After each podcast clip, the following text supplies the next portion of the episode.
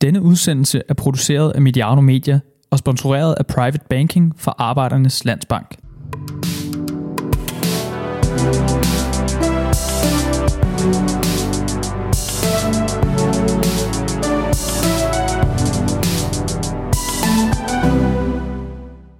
5. marts ventes et årsregnskab fra Brøndbyernes IF AS 75-79 millioner kroner i underskud lyder forventningen. I denne første del af året vil Brøndby gennemføre endnu en emission og hente yderligere 60-cifret øh, millionbeløb for at få det hele til at se pænt ud og fjerne de værste K3-skader på konstruktionen.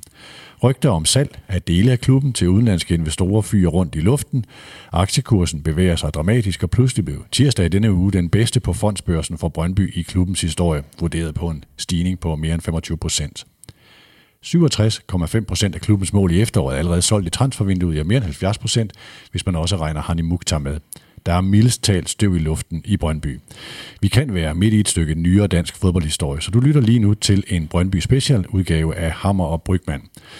Klubbens hovedaktionær Jan Bæk Andersen har ifølge sin egen opgørelse i udtalelser den her uge puttet 250-300 millioner kroner i sin favoritklub. Så derfor, og nu kommer nogle retoriske spørgsmål, min makker her i panelet skal ikke svare endnu. Hvor er Brøndby på vej hen? På vej væk fra top 3 og drømmen om bedre tider? På vej væk fra den visse steder roste strategi 6,4? Eller på vej til at rette det hele op? Er Brøndby attraktiv for udenlandske investorer eller bare andre investorer? Og hvad skal der til for, at den bliver det? Er Jan Bæk Andersens lederskab og de facto ejerskab? Brøndbys redning og sikkerhed? Er han forhindringen for, at Brøndby bliver gjort mindre afhængig af ham? Vil han sælge dele af sin aktiepost eller det hele? Og hvad med de mange fans, der ønsker, at deres favoritklub skal agere mere ansvarligt? Alt det kigger vi på i denne udgave af Hammer Brygman, den første i 2020, afsnit nummer 14, af det her format, som nu går ind i sit tredje år. Vi optager i Royal Arena. Mit navn er Peter Brygman. Ved min side sidder direktøren for stedet her, Dan Hammer. Kan du huske den, hvornår vi optog første gang? Nej. Nej, jeg kan afsløre, at det var tæt på jul. Hmm. Så skal du regne om det er to eller tre år siden, eller... Ja, hvis vi er på vej ind i det tredje år, så må det jo være to ja, år siden. Okay, det var den 21. i 12. 2017. Jeg skulle lige finde det frem. Øh, så vi har haft to års fødselsdag, uden at, øh, uden at nogen af os opdagede det. Men lad os komme ombord, altså gå ombord i dagens emne. Når du kigger sådan gennem støvet på alt det, jeg lige har sådan ramset op i den her lange indledning, hvor er Brøndby på vej hen, som du ser det? Jeg tror, at øh, Brøndby sigter efter at blive en øh, rentabel fodboldforretning, øh, primært gennem spillersalg, og sekundært igennem at udnytte alt det, som, øh, som udgør Brøndby, altså en, en stor fanbase og en, øh, og en stor sponsorbase øh, relativt til, til de næststørste klubber i Danmark. Nu skal jeg sige til lytterne, at øh, vi påberåber os ikke at give øh, endelige svar på noget som helst og være overdommer for alting her, men vi vil gerne give nuancer. Og hvis jeg nu tegner sådan en sort og hvid skala op, og så siger, at det er sorte, det er dårlige nyheder, det er sådan nedadgående indikatorer, og hvid er det modsatte. Hvilken nuance har Brøndby så sådan helt generelt lige nu? Vi kommer til øh, ugens og årets nyheder øh, lidt senere, men sådan helt generelt, hvis du kigger på Brøndby? Jamen, når jeg kigger på en fodboldklubs, øh, hvad skal man kalde, strategiske helbred, øh, mm. så er mit første udgangspunkt, om jeg har en relativt klar oplevelse af, hvor klubben er på vej hen, og selvfølgelig om det sted i givet fald er attraktivt. Øh, har jeg en mudret oplevelse af, at, øh, at det ved klubben faktisk ikke engang selv, så har jeg nok også en grundlæggende opfattelse af, at så bliver dagligdagen også mudret, så træffer man ikke nødvendigvis øh, effektive beslutninger i henhold til der, hvor man gerne vil hen. Øh, og jeg må sige, de sidste, efter, efter Sorninger-æraen, altså, eller i slutningen af Sorninger-æraen, begyndte man jo at blive i tvivl om, hvad er det egentlig? Er det strategi 6-4? Mm. Er, det, er det noget andet? Fordi det var meget utydeligt, hvad er det Brøndby gerne vil være, både som forretning øh, og som fodboldklub, eller som fodboldhold. Fordi og, man blev offer for sin egen succes? Ja, der er jo mange gode forklaringer på det, men, men, men strengt taget gik man jo hele vejen med en meget bestemt type af fodboldspil, som jo øh, er årsager, som jeg øh, godt kunne gøre mig meget klog på, men jeg er jo ikke fodboldprofessor i den forstand, men, men, men der var måske ikke så forfærdeligt meget bag plan, øh, plan A. Der var måske ikke, der var måske ikke kein alternativ, og, og måske er der brug i fodbold for, for alternativer, øh, og plan B og så videre, så videre. I hvert fald kan man sige, at, at, øh, Brøndby og Sorninger løb tør for vej. Altså, der var ligesom sådan, øh, af en eller anden årsag, og det kan jo både være det her mesterskab, der, der kiksede, og det kan være forholdet i omklædningsrum, det kan være mange ting, men i hvert fald det der med at spille så ultimativ fodbold, øh, at give al magten til en træner, øh, at rekruttere alene i hans billede og hans spillestils billede og sådan nogle ting. Når så forholdet til den træner brister, så står man jo øh, tilbage med en relativt stor arv og på barbund øh, i forhold til at lave noget andet. Øh, og, og det skal jeg ikke gøre mig klog på, hvorfor det endte sådan med Sornikker. Men under Sornikker var der jo en oplevelse af, at man vidste, hvor Brøndby gerne ville hen, og man vidste, hvordan de ville komme derhen. Øh, og det så jo også længe ud til, at det også medførte sportslig succes. Øh, øh, og da det så bristede, da det billede bristede, så har der jo været en periode nu, hvor det har været en lille smule svært helt præcis at kunne konstatere andet om Brøndby ind, at det egentlig sportsligt ser relativt solidt ud. Brøndby er jo en top 4-klub de sidste øh, 4-5 sæsoner, øh, og også aktuelt, selvom det er snævert lige nu. Øh, og det andet, man har konstateret omkring Brøndby, det er, at der er hul i kassen. Nu bryster vi os jo af, at vi gerne vil have nuancerne med, og jeg skal ikke afæste dig det sådan helt sat på spidsen svar, men hvis nu vi siger den her skala igen, at det, det, det helt sorte er 0, og det helt hvide er 10, og du sådan skal lave sådan en, en aktuel sundhedsvurdering, hvor vi ikke kigger så meget på potentiale og alt det, der kan være i Brøndby, men lige kigger på den her nu. Hvor du så placerer den? Jeg vil i hvert fald sige, at man med, øh, med de ting, der er sket den sidste uges tid, er det vel nærmest, vi snakker om maksimalt, øh, så man i hvert fald bevæget sig øh, mere mod den hvide, altså øh, op af skalaen. Forstået på den måde, at jeg synes, jeg får et klare billede af, hvordan Brøndby vil løse den situation, man er havnet i. Øh, og med den situation, man er havnet i, så er det jo, at, at det koster Brøndby rigtig mange, mange penge at ligge i top 4 i Danmark. De har ikke råd til at ligge i top 4. Øh, det, det er åbenlyst, når man, øh, øh, når man øh, står og stiger ind i et underskud på mellem 73 og 79 millioner kroner i 19. Mm. Øh, og den udfordring skal jo løses. Øh, og, og det jeg har set med både det der den ageren man har haft på spillermarkedet i den sidste øh, eller transfermarkedet den sidste uges tid og også de umiddelninger til en vis grad, der kommer med prospekt og, og lignende her, så synes jeg i hvert fald, at jeg kan få øje på, hvad det er, man gerne vil. Øh, når jeg ikke sådan er røget fra 0 til 10, øh, men måske snarere fra, øh, fra 2 til, til 3, eller sådan over i det grå i hvert fald, så er det fordi, at jeg ikke er 100% overbevist om, at det, man vil, øh, er øh, helt så enkelt at nå, som man måske tror. Og jeg kan måske også blive en lille smule i tvivl om, det sted, hvor man gerne vil hen findes. Men jeg kan i hvert fald se, at man arbejder efter en retning nu. Nu havde jeg jo tænkt mig i hele den struktur, at vi skulle gemme de aktuelle nyheder til senere, men øh, vi, vi kan ikke lade være, kan jeg mærke på det. Så, så lad os lige prøve, altså, når du siger, det er på vej over mod det lysere, så er det fordi nyheden om Kamil Vilcek, Dominik Kaiser, og det, det, det handler både om at bringe omkostninger ned og bringe indtægterne op. Ja, når man har et underskud på små 80 millioner kroner, så er der i princippet tre måder, at man kan reducere det. Og her tager vi så som udgangspunkt, at man gerne vil reducere det. Der er jo klubber, hvor det er helt lige meget, fordi nogen de samler checken op. Og på mm. et eller andet tidspunkt holder Jan Bæk op med at samle checken op. Og så derfor er udgangspunktet, det kan ikke fortsætte med, at, øh, at koster øh, 6-7 millioner kroner om måneden at, øh, øh, at, at spille fodbold i top 4. Øh, og og de tre måder, hvor man kan, hvor man kan eliminere et underskud på 80 millioner kroner om året, det er jo enten ved at hæve sine indtægter, reducere sine omkostninger, mm. eller en kombination af de to ting. Mere indviklet er forretningsdrift det er jo ikke, når det kommer til stykket. Øh, og, og jeg kan i hvert fald se konturerne af, hvad det er, man gerne vil gøre. Jeg ved ikke, om jeg kan få tallene til at passe sammen, og jeg ved heller ikke, om nogle af de ting, man vil gøre, modvirker hinanden.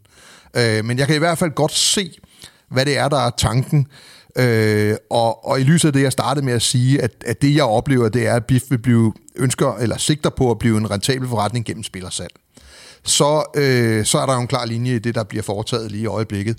Øh, for et element i at blive en sælgende fodboldklub, det er jo at have nogle unge spillere på første hold. Øh, og, øh, og, og, og det er jo det, som, øh, som Carsten V. Jensen er i gang med at gøre plads til øh, for sit liv, samtidig med at han selvfølgelig reducerer omkostningerne de her udsendelser bliver nogle gange hørt øh, helt andre dage, end vi optager, og ikke øh, nødvendigvis lige med det samme. Det er i dag, vi optager torsdag den 23. januar. Det er dagen, hvor øh, Brøndby har offentliggjort prospektet for den her aktieemission, som øh, kører frem til, øh, tror det 11. februar.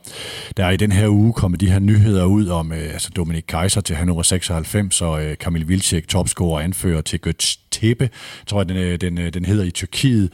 Og øh, det er også kommet frem, at øh, klubbens hovedsponsor, Arbejdernes Landsbank, stopper som hovedsponsor med udgangen af øh, 2020, og så har der været de her forlydende om øh, øh, internationale investorer, der kigger på Brøndby. Øh, og alle de her ting kommer vi Der er vel også en, lejeaftale med Atsek, nævnte den også. Øh, Ja, altså der, der er mange ting i gang på spillerfront. Man har lejet Antjertik ud til Esbjerg, og der, der, der sker masser af ting her. Jeg kunne godt tænke mig, at- at Dan, jeg ved, du har forberedt en, øh, en snak om hylder. Øh, og den vil jeg gerne lige invitere lytterne ind i, eller sådan stille det åbnende eller indledende spørgsmål. Altså, Man har altid set Brøndby som sådan en...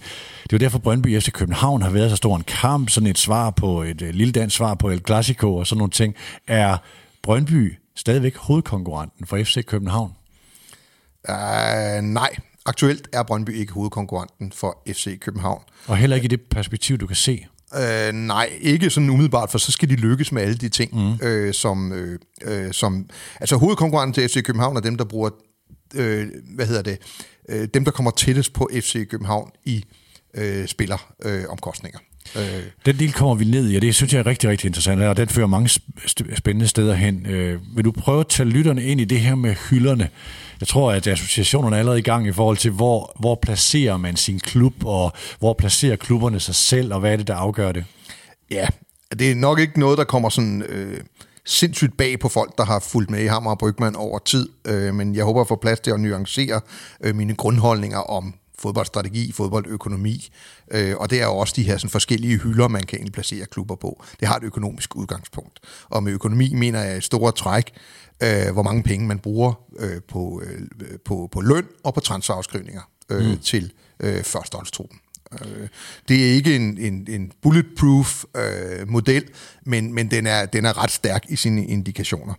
Øh, Skal og hvad jeg lige er på, det skal jeg lige egentlig? på at riste nogle tal op, øh, inden, inden du går Jo, det på kunne egentlig være meget godt, ja. Fordi altså, øh, her refererer vi til, øh, Tipsbladet laver den her årlige opgørelse over de sportslige budgetter, som øh, jeg ved, klubberne respekterer den, og selvfølgelig også, øh, det er også dem, der, der formentlig vejleder Tipsbladet journalister på det, øh, hvor der er opgjort, at FC København ligger, eller lå i 2019 på et sportsligt budget, der var anslået til omkring 160 millioner kroner, som er voldsomt højt. Det er formentlig også, øh, hvis man dømmer på FCK's øh, eller, eller bestyrelsesformand Bo Rygårds udtalelse den her uge, udtryk for et transfervindue, hvor, der, hvor det var ret hæftigt, og det er måske et midlertidigt tal på det helt høje niveau, de her 160.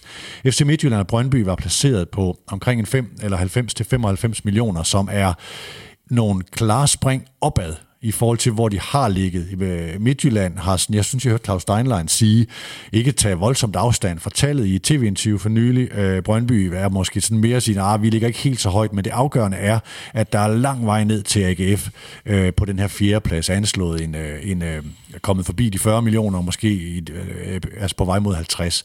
Så det er mere for at anskueliggøre forskellen der, og så ligger resten af klubberne dernede under. Så altså Brøndby og Midtjylland ligger med klar afstand til subtoppen, hvis man skal sige sådan. Ja, så hvis vi skal tale om hylderne i dansk fodbold, så kan man sige, at i den forstand ligger FC København på en hylde for sig selv. Mm. Det er jo helt logisk. Og så har du så haft den her hylde med Brøndby og øh, FC Midtjylland øh, nedunder, og under det har du så øh, hylden med AGF, OB, OB, som ligger inden for Det kan godt være, at de procentuelle forskydninger imellem de klubber er relativt store, men, men man skal også huske på, hvad de her tal er udtryk for. Det er udtryk for spillere. Altså, øh, og, og det vil sige, at, at, at, at 10 millioner kroner i forskel på spillerbudgettet øh, kan jo være to spillere eksempelvis, hvis vi er, hvis vi er oppe på den næste øverste hylde. Mm. Altså, så, så, så det har også lidt at gøre med, at, at selvom man ikke er, øh, selvom hylderne måske øh, Øh, er så brede, at der er en relativt stor forskel på dem, der bruger mindst og mest, så er de alligevel ikke bredere end, at ganske få skader i den ene ende af hylderne kan forskyde ting rigtig meget. Det er inden for øh, sådan det opnåelige at spille op med, øh, også over tid, når man ligger på samme hylde. Øh, og det er typisk, hvor dygtig man er, der gør en forskel, når man er på samme hylde. Øh, og jeg skal, jeg skal prøve her nu lige om lidt eksemplificere det ud i overdrevet, sådan så øh, vi kan arbejde os ud for mm. overdrevet og ind til, ind til, til den virkelige situation. Øh, og det, der jo egentlig øh, er min, mit sigte, det er jo, hvad er det egentlig, vi taler om, når vi debatterer fodboldklubbers strategi, økonomi og ejerskab. Altså, øh, kan vi finde en mere eller mindre generisk model, der tager klubpræferencer, personlige kæpheste og især følelsernes irrationalitet ud af diskussionen. Altså, for, for, for det bliver jo tit sådan et eller andet med, at, øh, øh, at, at når man skralder argumenterne fra, så handler det om, at bare fordi vi er for Aalborg, så er vi sikkert bedre til noget. Altså, og det er jeg ikke. Altså, det, det, det synes jeg er sjovt og hyggeligt og interessant at diskutere, men, men jeg tror ikke, og det har jeg sagt i mange udsendelser, at der er noget specielt i vandet, øh, i luften, øh, eller i jorden i, i Aalborg, der gør, at man nødvendigvis er, er per definition bedre til talentudvikling, eller hvad det ellers måtte være. Øh, så, så, så, vi, så vi kommer ned til økonomien. Vi følger pengene, øh, når vi diskuterer, hvilke hylder man er på. Øh, Øh, det er vanskeligt øh, at skabe det her billede, det her hyldebillede, øh, fordi der er masser af undtagelser. Altså det, det, det kan godt være lidt forvirrende. Men, men netop ved at netop ved at øh, gå ud på overdrevet, og det gør jeg nu ved at sammenligne to fodboldklubber. Øh, så kan man måske forstå lidt mere om, hvad det er, vi snakker om. Og de to klubber, som, øh, som jeg vil kigge på, øh, det er to hedderkrodede fodboldklubber. Det er henholdsvis 128-årige Liverpool FC, Øh, der er hjemmehørende i en by med lidt over en halv million indbyggere, sådan over i det nordvestlige, meget lidt charmerende del af England. Og så er det 110-årige Fremad Amager, øh, som øh, har postnummer i en kommune med lidt over en halv million indbyggere, og ligger der, øh, hvor det er lige før Sjælland bliver til Sverige. Ikke? Og øh, nu læner jeg mig lidt frem og påstår, at, øh, at jeg tror, alle vores lyttere kan blive enige om, at selvom Fremad Amagers europæiske statistik er mere komplet end Liverpools, vi har jo aldrig tabt i Europa, øh, så er der tale om to klubber på hver sin hylde i det internationale mm. fodboldhierarki. Øh, der er nok også fuld enighed om, at Liverpools hylde befinder sig på et noget højere niveau end Fremad Amars. Og at der mellem de to hylder er adskillige hylder. Øh, og de fleste vil nok også ikke til, at Liverpool i stærkeste opstilling vil vinde mindst 90 ud af 100 kampe mod øh, Fremad Amager i stærkeste opstilling, øh, hvis der var noget vigtigt på spil. Det var ikke mange.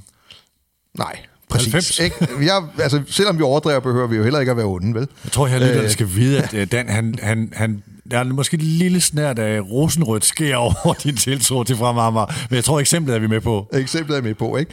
Og, og selv hvis de to klubber byttede træner, så ville det styrkeforhold ikke ændre sig væsentligt.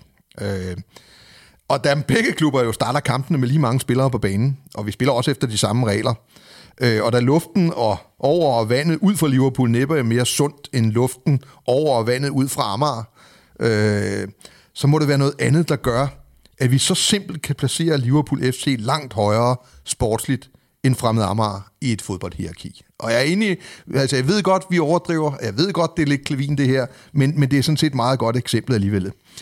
Øh, Svaret, som vi jo alle sammen godt kender, men nogle øh, foretrækker at fornægte i enkeltstående diskussioner, er naturligvis økonomi. Hmm.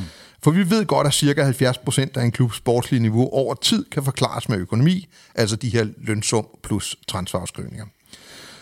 Fodboldklubber befinder sig altså på forskellige hylder, og det er alt overvejende grad økonomi, der definerer, hvilken hylde den enkelte klub agerer på. Det her forenklede billede af professionel klubfodbold som et hyldesystem kan være meningsfuldt at holde fast i, når vi skal vurdere klubbers helt overordnede strategi.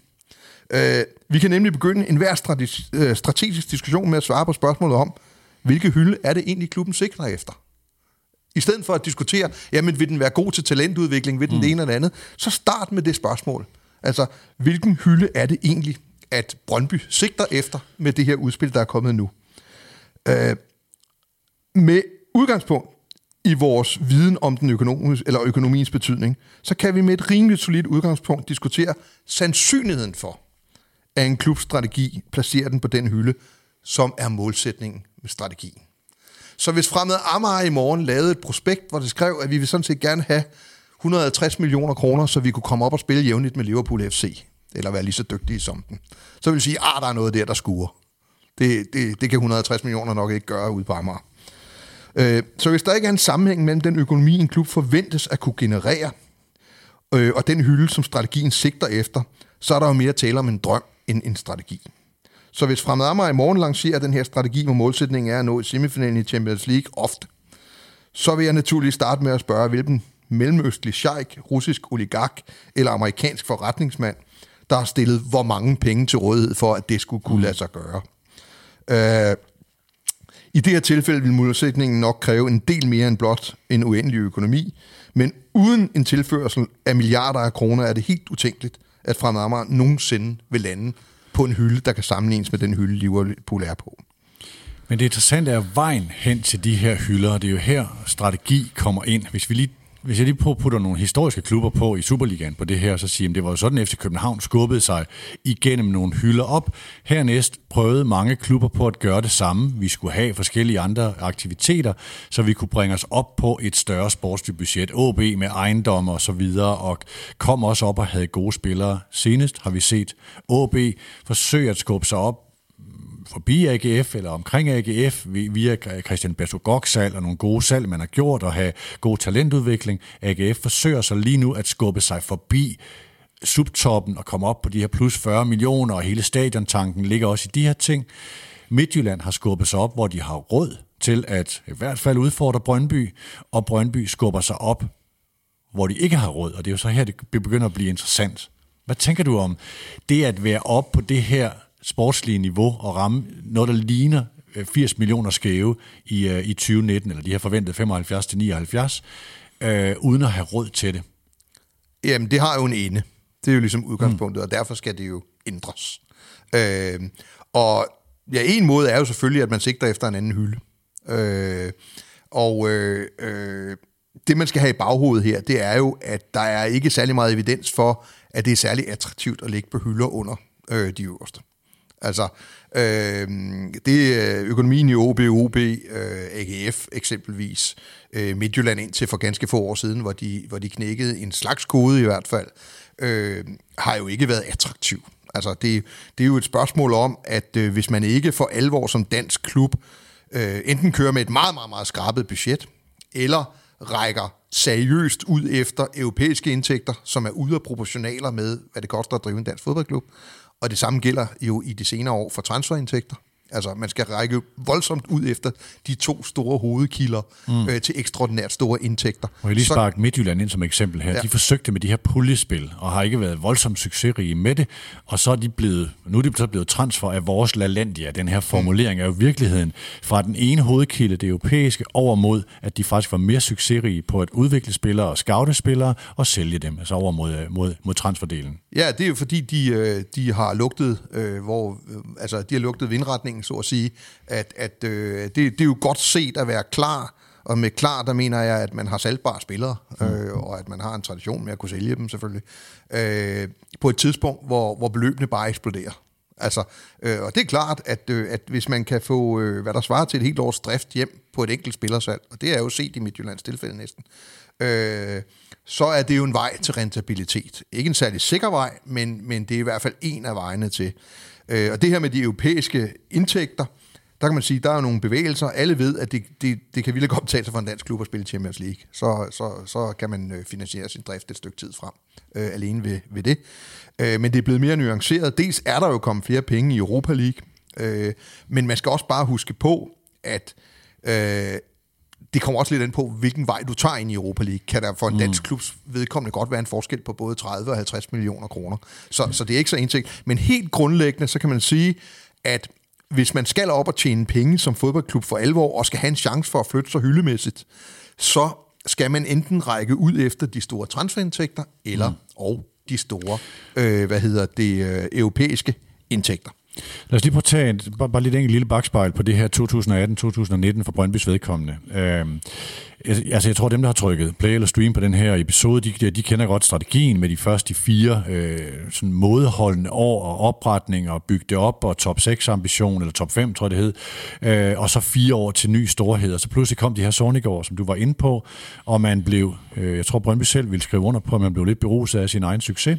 2018 gav et plus, Øhm, og så kommer den her 2019, som ligner et minus på øh, de her 75-79 millioner. Kan du erindre større skæver der på så kort tid, fra noget, der gik så godt, til noget, der pludselig ser så sort ud. Øhm, inklusive det her farvel til Sorniker, Troels Bæk, øh, direktøren Jesper Jørgensen, spillere som Nørgaard, Puki Mukhtar, øh, Vilcek og nu Kaiser øh, fra sommer 18 og, øh, og et år frem, plus altså de, øh, de seneste salg.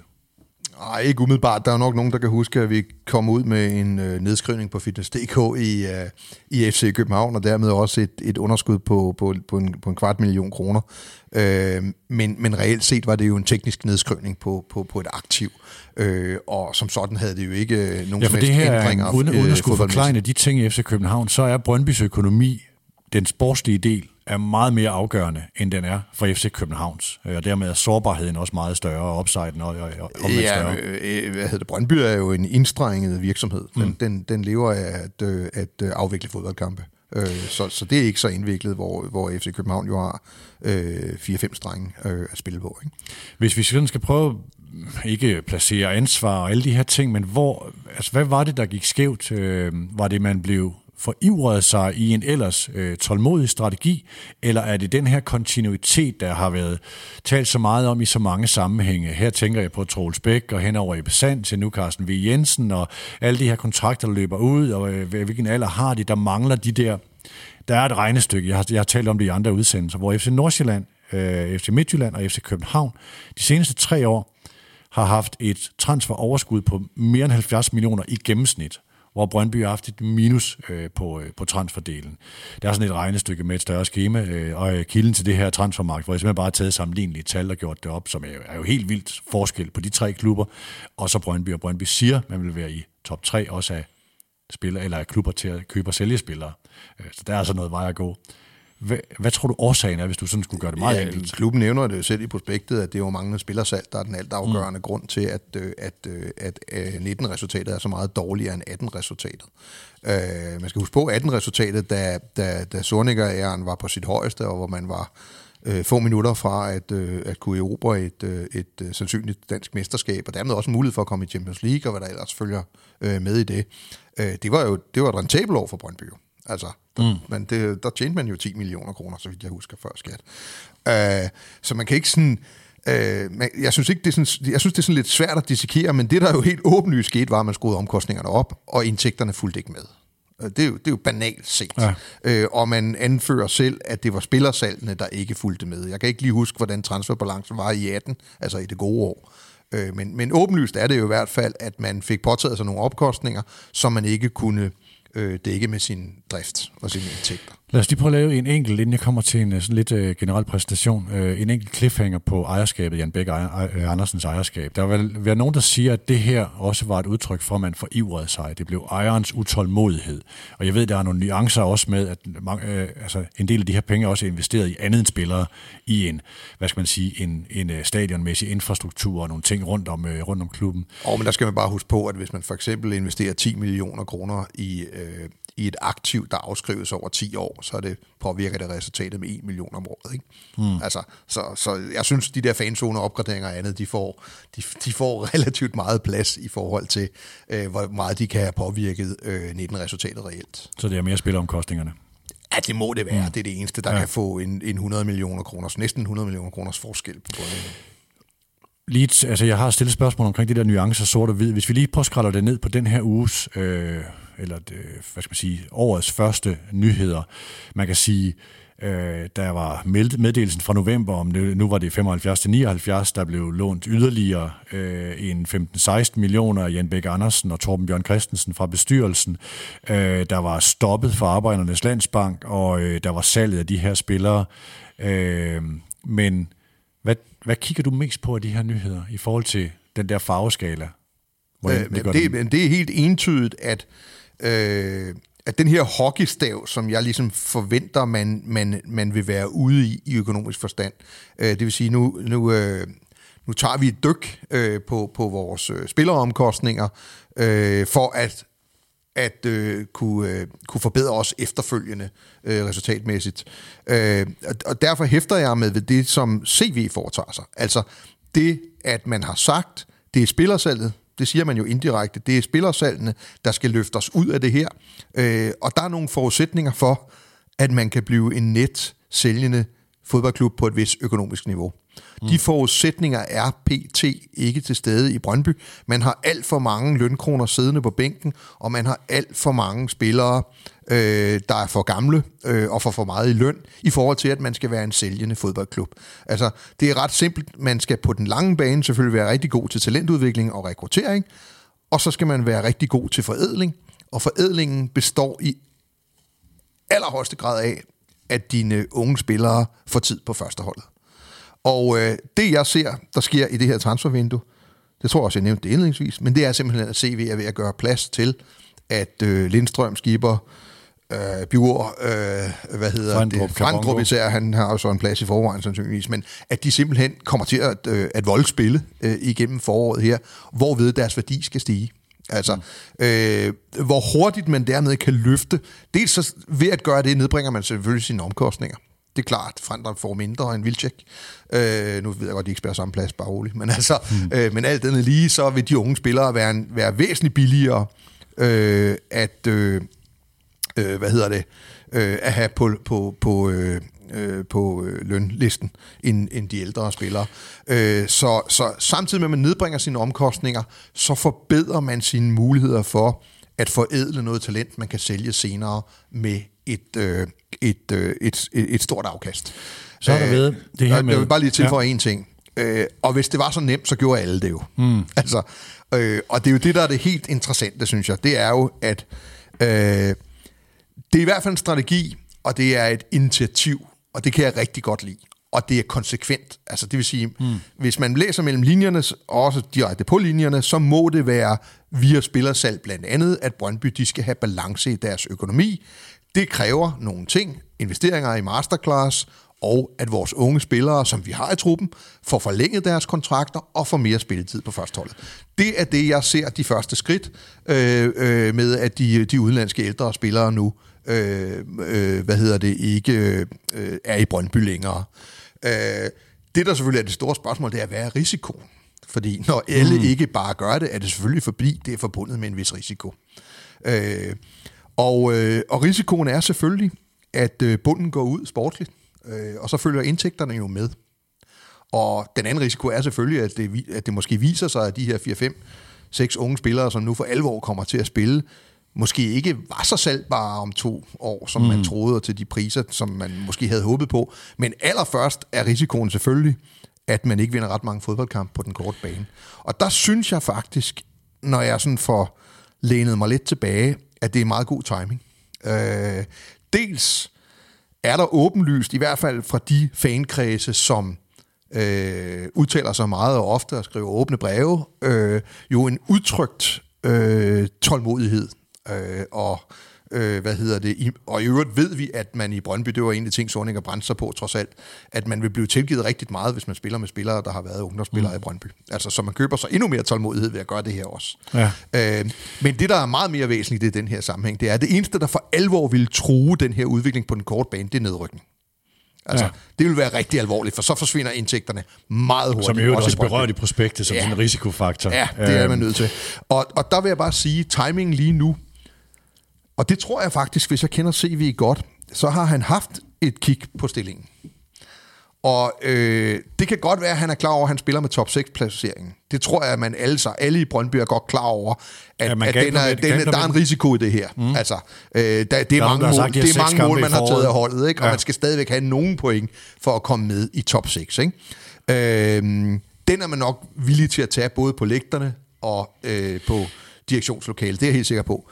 Øh, hvad hedder det? Og så har man så vurderet, hvad er Brøndbys nedrykningsrisiko i maj måned, set med det udgangspunkt i, hvor mange point vi har nu i forhold til, hvor mange konkurrenterne har. Og der har man vurderet, det er der plads til. Der er to indikatorer. Der er fanafdelingens øh, øh, brev, som, øh, som øh, du refererer her, og hvad enten det er dækkende for fantankegangen. Det er der store diskussioner om i fanmiljøet, hvorvidt de repræsenterer fansene, øh, som et eller andet sted gav noget luft til det, du beskriver her. Og så er der i prospektet i dag meldt ud, målsætningen er stadigvæk top 3, som jeg tror var overraskende for mange. Og det er stenen Som- i skoen. Mit spørgsmål altså, her er, hvem er presset hermed størst på? Carsten V. Jensen eller Niels Frederiksen? Øh, det ved jeg ikke. Øh, fordi jeg har, øh, altså jeg blev sådan faktisk en lille smule øh, overrasket, for nu havde jeg jo ligesom bestemt mig for, at vi bevægede os fra 2 til 4 eller noget af den stil på din mm. skala fra før. Øh, og så kommer der en, en kontramelding, som hedder, at man sigter efter top 3, og her skal man lige huske på, at når man i den her forbindelse sigter efter top 3, så er det tredjepladsen. Efter altså, top 1 og 2 er... top 1 og 2 er kørt i princippet, mm. ikke? Altså, og, og det vil sige, at man skal være bedst af alle resten. Og det er, det er alligevel noget af en udmelding, når man starter med at tage 70% af sine mål ud, og hvad det ellers måtte være. Og jeg kan... Jeg har let den sidste time, efter jeg læste prospektet, sådan, øh, ikke, ikke nærlæst det, men sådan læst lidt. Jeg har let og let og let efter en forklaring på, hvorfor der står, at man skal være i top 3, når ingen efterspørger det. Altså, Er det af hensyn til prospektet, tror du? hvad, hvad skulle... Er det af hensyn til en ny hovedsponsor og jagten på det, eller? Men altså, hovedsponsorer er ikke idioter. Altså, de, de, de, altså de, de tjekker jo også virkeligheden. De tjekker jo ikke bare et prospekt. Altså, øh, jeg, jeg kan simpelthen ikke... Altså, jeg må, må helt ærligt at sige, at selvfølgelig er top 3 en mulighed. Altså, men et krav, en forudsætning for, at strategien øh, holder. Øh, det, det synes jeg er mærkeligt, når man på alle andre planer ligesom melder ud, at nu forsøger vi noget nyt, og det kommer til at tage tid, før det kommer til at virke. Men, det, men vi tror på, at det foregår på kontrolleret vis.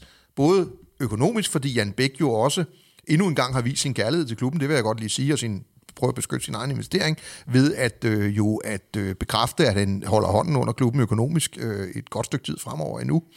Øh, og derfor virker det bare underligt på mig, at, at, at man, man, har, man har lyst til at kaste den der meget forvirrende element ind med top 3 ind. Det, jeg forstår simpelthen ikke rationalet bag, og, og det jeg, kan være, fordi jeg, jeg overser noget. Jeg, jeg synes, det er helt bims.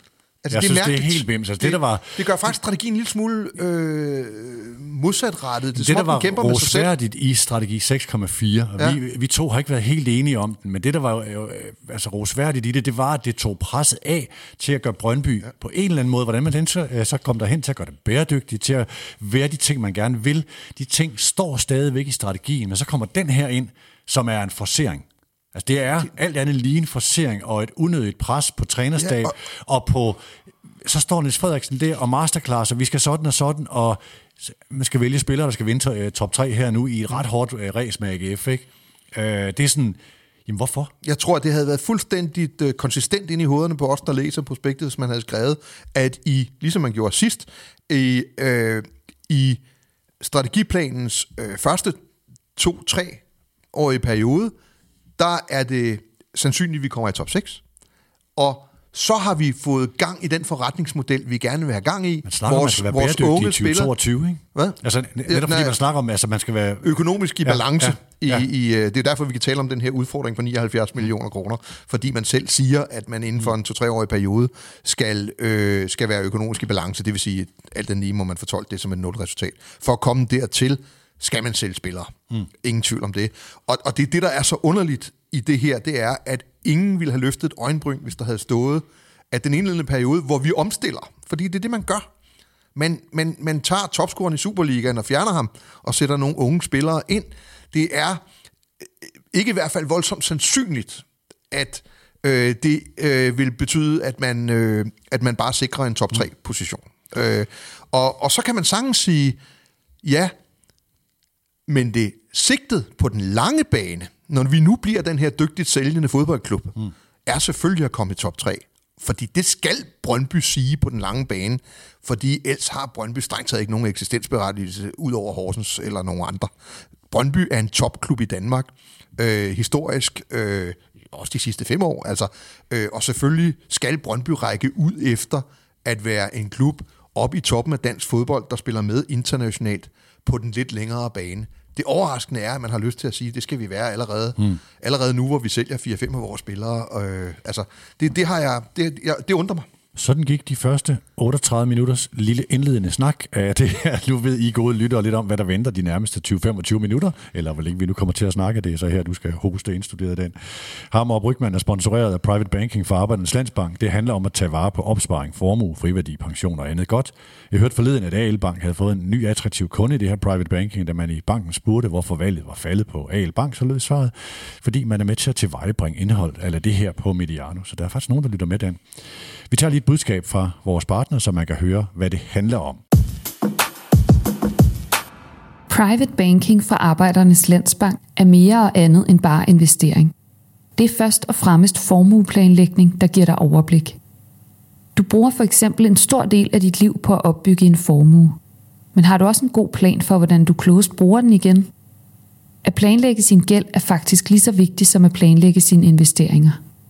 Private banking fra Arbejdernes Landsbank. Vi giver dig overblik og viser dig mulighederne. Arbejdernes Landsbank er jo et kåret til danskernes foretrukne bank for 11. år i træk, så måske er det ikke kun på grund af Mediano, at de får nye kunder. Men husk lige, at AL Bank ikke er på vej til at stoppe på Mediano. Faktisk løber deres aftale til udgangen af 2021, altså små to år endnu. Det er en lidt anden historie end i Brøndby. Lad os prøve at gå lidt kronologisk til værks med Brøndby og starte med en lille smule historieskrivning. Øh, du har sådan haft en øh, 10-årig periode, hvor du øh, sad i, øh, i, i parken og var med til at, øh, hvis jeg nu bruger en af mine egne termer, at føre FCK fra første violin, eller fra anden violin til, til første violin, eller hvor man nu startede hen. Øh, det var så 8. pladsen. Kan ja, det var fra 8. violin ned i orkestergraven, så til at være, til at være solo-violinist. Øh, Hvor store var Brøndby? Uh, kæmpe store. I, i, Brøndby havde jo også på daværende tidspunkt haft deres problemer hen ad mhm. vejen. Øh, men, øh, men, men altså, der, altså deres sponsorindtægter var jo væsentligt højere end FC Københavns, bare for at tage et udgangspunkt. Øh, de spillede jævnligt i Europa, og de tog jo også nogle mesterskaber øh, i en periode, hvor FC København overhovedet ikke var i nærheden af det.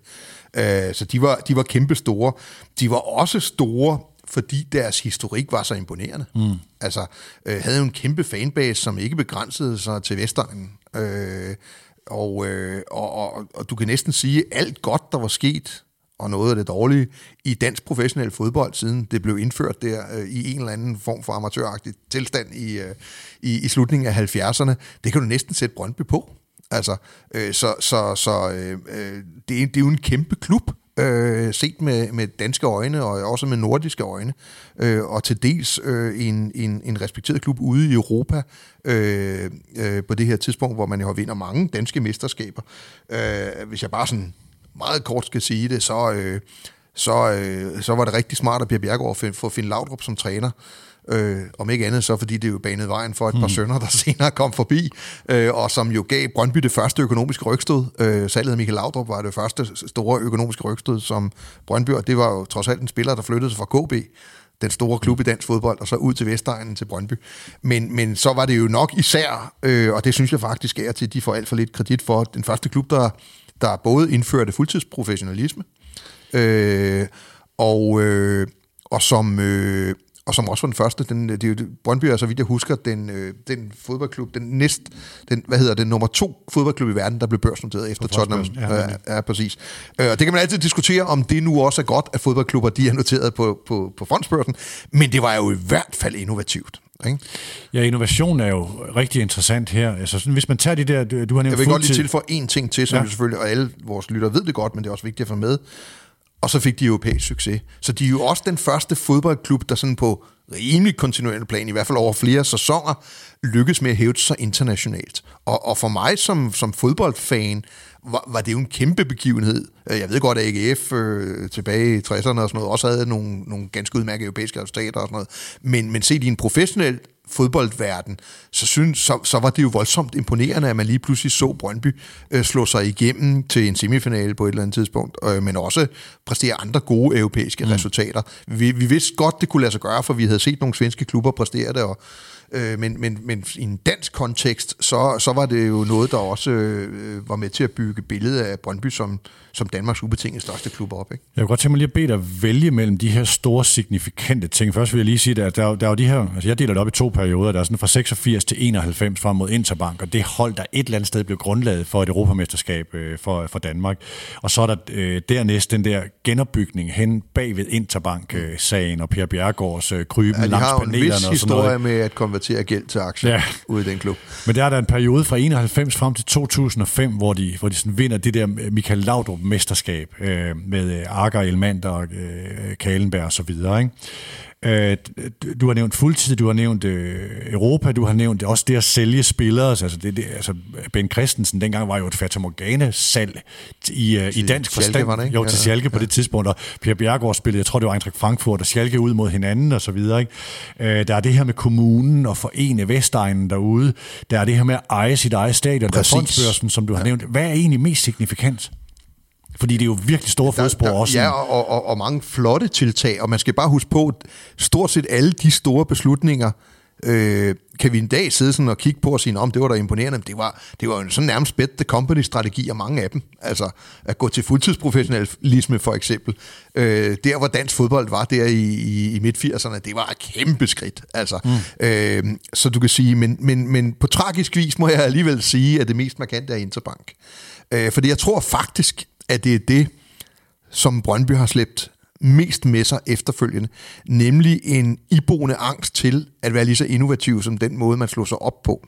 Altså, man brændte simpelthen fingrene øh, på en strategi, som jo i virkeligheden, i virkeligheden, øh, Øh, er en forløber til det, som, øh, som var grundlaget for, at FC København rykkede for alle de andre i dansk fodbold. Nemlig en flerstrenget øh, øh, forretningsmodel. Ikke? Jeg kunne godt tænke mig, øh, der var en diskussion øh, øh, øh på sociale medier, som jeg blev involveret i den her uge, i forhold til, hvad skete der i de der Michael Lauderborg, øh, hvor alting var godt øh, udadtil. Og øh, man havde købt sit stadion og skulle matche FC København, eller holde FC København bag sig, afhængig af, hvordan man lige så verden. Det var meget lige i de der år. Ja, og ja. der var den der armlægning, og så kom alt det der med øh, Laudrup og mesterskabet. Og jeg kan huske, at jeg i de år, jeg skrev mange kommentarer om en... Øh, jeg havde en dygtig journalist på BT's redaktion, der hed Per Børding, som kom meget ud i klubben, og jeg var ret tæt på spillerne. Øh, og jeg hørte også mange ting, øh, også derigennem, omkring det her med, som øh, dannede grundlag for mine analyser, hvor jeg egentlig påstod, at det var voldsomt upopulært at sige, at Brøndby var på vej i nogle problemer, mens man havde Michael Laudrup, og alting jo dybest set gik flot udad til, hvor jeg siger, da René Møllensten kom og sagde det der med, at det er en syg patient, der sagde jeg, det, det er jo sådan set, hvad vi har peget på i nogle af de kommentarer, vi har lavet. Hvad så du fra, øh, fra parken i de år? Øh, jeg så vel det samme som jeg. Jeg havde jo ikke specielt indsyn i Brøndby, tværtimod. Øh, altså, man kan, man kan jo sige, at det at have problemer i omklædningsrummet, eller på banen, eller i forholdet mellem træner og bestyrelsesformand, eller hvad det nu måtte være, bør jo ikke bringe en klub så langt væk fra dens tidligere position, som det er sket med Brøndby. Altså, nu startede vi med at holde fem minutter lagt indlæg om, at det er økonomien, der betyder noget.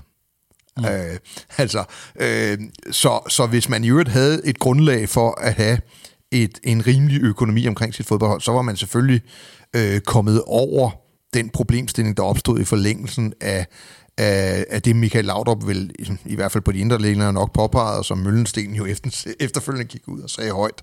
Og det var der problemstillinger, og det er vigtigt at få, altså når man siger, at økonomi betyder 70 procent, så er der jo trods alt 30 procent til noget andet, mm. og hvis man, ikke, hvis man ikke håndterer det godt, så kan det have rigtig alvorlige konsekvenser. Men, men hvis jeg nu skal være helt ærlig, så var det jo reelt set, øh, fordi man på uden for banen ikke kunne følge med i, økono- i den økonomiske udvikling i forhold til FC København. Den her magtfuldkommenhed, som der blev talt om i mange af de her år, kulminer, altså kulminerende med ansættelsen af Anders Bjerregaard som, øh, som sportsdirektør, hvor man siger, okay, det, det, det kan alle se, ikke fordi Anders Bjerregaard ikke er dygtig, men bare fordi det er så indlysende forkert en beslutning, at, at, at, at putte sin egen søn i den position på et tidspunkt, hvor der er nogle ting, der er ved at gå op i limningen. Øh, og det, vi har været inde på, hvor innovativ, og det var entydigt, Per Bjerregaard, med gode sparringspartnere omkring sig, som Finn Andersen og nogle af de andre, øh, der var virkelig dygtige folk. Ikke? Øh, og øh, hvad hed øh, Leif Luffe Jensen var, var sådan en, en lidt hardcore, øh, innovativ øh, type på sin egen måde. Øh, hvor, hvor meget bærer han Per Bjergård selvfølgelig ansvaret for, at Brøndby blev den magtfaktor, den blev, men hvor meget bærer han også ansvaret for, at man begyndte at gøre ting forkert? Øh, I første omgang så bærer han jo æren for, at der overhovedet var noget, der kunne gå galt. Han er, altså mm. forstået på den måde, at, man, havde, at, man, der, at der var en position at miste. Det skal man aldrig glemme, når man, når man nævner det her. At øh, de her innovative beslutninger, som vi snakker om, øh, hvor A 4 ud af 5 var rigtig, rigtig positive og modige, øh, det, der, der har Bia Bjergård jo sin del af æren for. Øh, det, det synes jeg altid er vigtigt. Øh, og jeg kender ikke nogen erhvervsmand, der kun har taget gode beslutninger. Øh, det vil jeg godt sige. Øh, jeg tror først og fremmest, det der måske skete, jeg har ikke tænkt over det i særlig høj grad, øh, men, men det, det vil ikke være helt ulogisk at slutte, at, at alle i Brøndby var jo først og fremmest fodboldmennesker. Og så kom der hele det her Interbank-eventyr ind over. Øh, og så kommer man bort fra det, bliver en god fodboldklub igen, man bliver fodboldmennesker igen øh, i, på bankernes nåde, øh, mm. og man begynder at, at gøre de ting, man er god til, gøre dem godt, og, og bliver den dominerende danske fodboldklub igen. Og så kommer man så frem til, at FC København matcher en, og så opstår der problemstillinger nede i maskinrummet, det sportslige maskinrum. Øh, og der står sikkert en eller anden TV2-reporter ved navn Peter Brygman eller nogle andre, der stiller meget indgående spørgsmål, og det er et ikon, man har siddende på trænerbænken, som klart signalerer, at tingene er ikke helt sådan, øh, sådan et sted, jeg gerne vil blive. Øh, og så bliver så bliver man jo nok optaget af de problemstillinger, som man bliver præsenteret for, og bliver måske en lille smule blind for, at man skal udvikle sin forretning samtidig. Øh, og så kommer man under et stigende pres. Øh, jeg, har jo, jeg har jo været ansat i SAS i 10 år, og, og jeg ved blandt andet noget af det, som man, man har talt om omkring flystyret uden sammenligning af i øvrigt, vil jeg godt lige sige. Men det er jo, at noget af det farligste kan jo være, hvis hele cockpittet bliver optaget af en specifik udfordring, og de glemmer at flyve flyet. Mm. Altså det der faktisk flystyrt, øh, hvor, hvor man har siddet og kigget efter, hvorfor landingshjulet ikke kan komme ud, og så er der faktisk ikke nogen, der har været klar over, at man var på vej ned i vandet. Altså, hvor man simpelthen kunne have fløjet videre, så at sige. Ikke? Øh, og det kan meget vel være sådan noget, der skete i de år i Brøndby. Og det er klart, når man så kommer ind i sådan en nedadgående spiral, kombineret med, at der er en konkurrent, der er for opadgående, så er der både noget selvforståelse, som, som er meget, meget svært at vende sig til. Øh, men det er også klart, at hvis man hele tiden skal svare på, hvorfor træneren synes, at tingene ikke fungerer, eller øh, hvad det nu ellers måtte være, eller på spørgsmål om nepotisme, øh, øh, hvor, hvor, hvor rimeligt de spørgsmål var, øh, eller ikke, øh, så bliver man jo fokuseret på det. Og hvis man samtidig har en oplevelse af, at man er ikke så god til at drive forretning uden for fodbold, altså, så, så, så, så får man jo ikke så får man jo ikke holdt øje med, at ens konkurrenter er i gang med noget, som i virkeligheden mm. på den lange bane gør det lidt uinteressant, om man har den rigtige eller den forkerte træner, fordi man vil ende med en spillertrup, der er halvt så dyr, øh, og som man ikke engang har råd til, øh, som ens konkurrent. Øh, og når det så, når det så tilsættes, øh, at man ud fra alle de bedste intentioner havde sammensat sit øh, forretningsmæssige virke, ud fra at klubben bestemmer over klubben, altså de her sådan, mm. A- og B-aktier. Hvilket jo grundlæggende er en meget, meget smuk tankegang. Altså, øh, problemet er bare, hvem pokker skal definere, hvem der er klubben. Ja. Altså, og derfor får man en magtkoncentration. Øh, og al magt korrumperer. Al magt mm. korrumperer over tid. Altså, øh, og det betyder jo selvfølgelig, at, at når ting begynder at gå skævt, og man på en eller anden måde også bliver øh, men der bliver peget på en i forbindelse med, at ting går skævt, og de ting, der går skævt, er dem, der er meget offentlige. Altså, mm. så knytter man sig jo tættere og tættere ind under den magtbeskyttelse, man har i form af A- og B-aktier og konstruktioner med vinderne, Brøndbys venner og alle de her sådan ting. Og så er det det, der bliver temaet. Og jeg mødte jo i de år mange Brøndby-fans, som troede i fuldt alvor, at hvis bare Per Bjergård gik væk, så gik Brøndbys problemer væk. Og, mm. og jeg, jeg kan huske lige så tydeligt, at jeg havde et mantra dengang, der siger, det er da vel for pokkerne mere afgørende, hvad der kommer i stedet for. Ja. Altså, man troede simpelthen, at man havde et problem, når man fjernede det, så blev man rask. Altså, mm. øh, og, og, og som jeg sagde til dem, nej, jeres problem er da, at vi er i gang med at, øh, at, at bevæge os op på en helt anden hylde, ja, for end Brøndby er. Jeg vil, det er jo en situation, du kan sætte dig ind i det der med at være, hvem laver referencerammerne.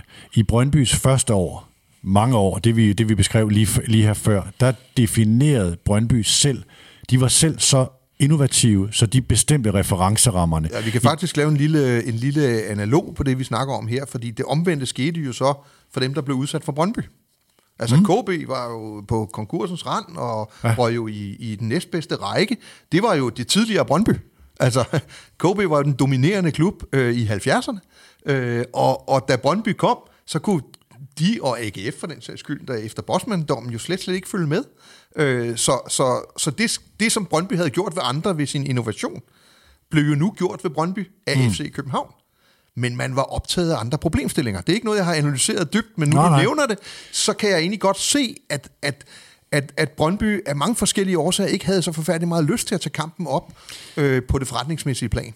Ja, fordi jeg, altså, og det er i en der tid, jo, hvor det forretningsmæssige bliver mere og mere vigtigt, eller det økonomiske. Altså der er jo hen med det her, det er jo virkeligheden, at det er kolossalt usundt at orientere sig efter konkurrenterne, og ikke efter sig selv. Altså hvordan genopfinder man sig selv uden referencerammer? Det er en enorm svær øvelse, når du er i et marked, i det etablerede marked. Men Brøndby gik jo fra at definere standarden for, hvordan man drev fodbold i Danmark, til at definere definere sig selv i forhold til andre. Og det er der, du kommer i en meget ugunstig strategisk position. Øh, ja, man kan også have fremført det omvendte argument, at hvis man lukker øjnene for, hvad konkurrenterne ja, ja. foretager sig, nå, nå, så er man også øh, i Hvis jeg lige prøver at tage den hen til Midtjylland, og det, der sker i de her år, det er sådan set, man kan mene meget om Midtjylland, men de forsøger at gå deres egne veje på nogle af de ting, de gør, og dermed være med til at definere, hvordan deres udvikling skal foregå, i stedet for kun at definere den i forhold til andre. Kan du se den? Øh, ja, og jeg er helt enig, at, at, og det er faktisk en af fodboldbranchens allerstørste svøber, øh, det er, at i princippet så handler dygtig forretning ikke om at blive bedst, det handler om at blive unik. Mm-hmm. Det er, når man er unik, at man kan tage højere marginer. Og, så alle brancher, hvor, hvor, hvor man kun kæmper om at blive bedst, ender med lave marginer, og dermed bliver uattraktive brancher. Nu er det bare sådan, at fodbold er der så en stilling, der fortæller, hvem der er bedst, og derfor bliver man foranledig til at beskæftige sig med at blive bedst og købe sig op på niveauer og hylder, mm. man ikke har råd til at være på. Øh, men Midtjylland har af mange forskellige årsager lige pludselig havnet i en position, hvor man havde også råd til at forfølge nogle ting, øh, som har vist sig, at FC Midtjylland ikke så meget gået efter at blive bedst i første omgang. De lykkes med at blive unikke. De lykkes med, også en fantastisk timing, at satse 100% på, ja, satse rigtig meget på, på, øh, på at sælge spillere på et tidspunkt, hvor det blev meget mere værd at kunne sælge mm. spillere. Og som sagt, så kan man ikke fra den ene dag til den anden bestemme sig for, at vi vil tjene mange penge på at sælge spillere. Det kræver dels et akademi, der har været fungerende over længere tid, hvor man har øh, rigtig gode rekrutterings øh, øh, udgangspunkt, dygtige trænere og en filosofi, der hænger sammen med, at folk også helst skal have noget uddannelse på de her breddegrader. Øh, og så kræver det, som vi har talt om før, at man har en mulighed for at øh, lade spillerne spille lidt på, på førsteholdet også. Øh, eller, eller helst rigtigt meget. Og det mm. har de jo forfulgt ret konsekvent. Øh, og så og mens de gør det, skal vi så lige huske på, at de jo et par gange ved at gå konkurs. Ja. Altså, så, så, så, så det er jo i det øjeblik, at, de, at der, der kommer ind ind og, og sikrer sig, at de kan gøre tingene øh, utroligt effektivt og dygtigt, øh, at, at det der uniqueness begynder også at have en forretningsmæssig pointe, samtidig med, at transfer øh, summerne øh, eksploderer der ligger øh, i europæisk fodbold. Der ligger en hel udsendelse i det her. Dan og jeg har talt om, at der er mange tangenter eller grøfter, vi kan ryge i den her udsendelse, fordi vi kan komme mange steder hen. Der ligger et helt spor, der hedder ejerskaber, hvor du sammenligner Benhams ejerskab, hvordan de er kommet derhen øh, til, hvor de er, Jan Bæk Andersens ejerskab. Det skal vi ikke ind i her. Det kan godt være, der kommer et spørgsmål til det, og den kan ikke lade være, kan jeg se. Nej, jo, du kan sige, nej, men hvis vi, hvis vi sådan, øh, hænger det op på Brøndbys problemer i den her fase, øh, så er det jo åbenlyst, at der sker det, at FC København trumler videre økonomisk, mm. og økonomi bliver mere og mere vigtigt, øh, og i hvert fald 70 procent øh, betydning for de sportsresultater. Øh, og samtidig kommer der så yderligere en konkurrent, som dels jo udfordrer Brøndby på banen, men som jo også sender nogle signaler om, at man kan gøre det på en anden måde. Altså, hvilket jo også presser Brøndby. Mm. Altså, i, i de her sådan normen, altså, imens Midtjylland var ved at gå konkurs, så var der jo ikke nogen, der for alvor sad og sagde, hvorfor vælger I ikke den model? Nej. Altså, det er jo først her de seneste år, hvor, det, hvor de både er blevet rentable og øh, de sidste fem år, hvor de er blevet rigtig, rigtig gode sportslige kontinuerligt, at man begynder at sige, åh, oh, der er måske en model, der også kan virke der.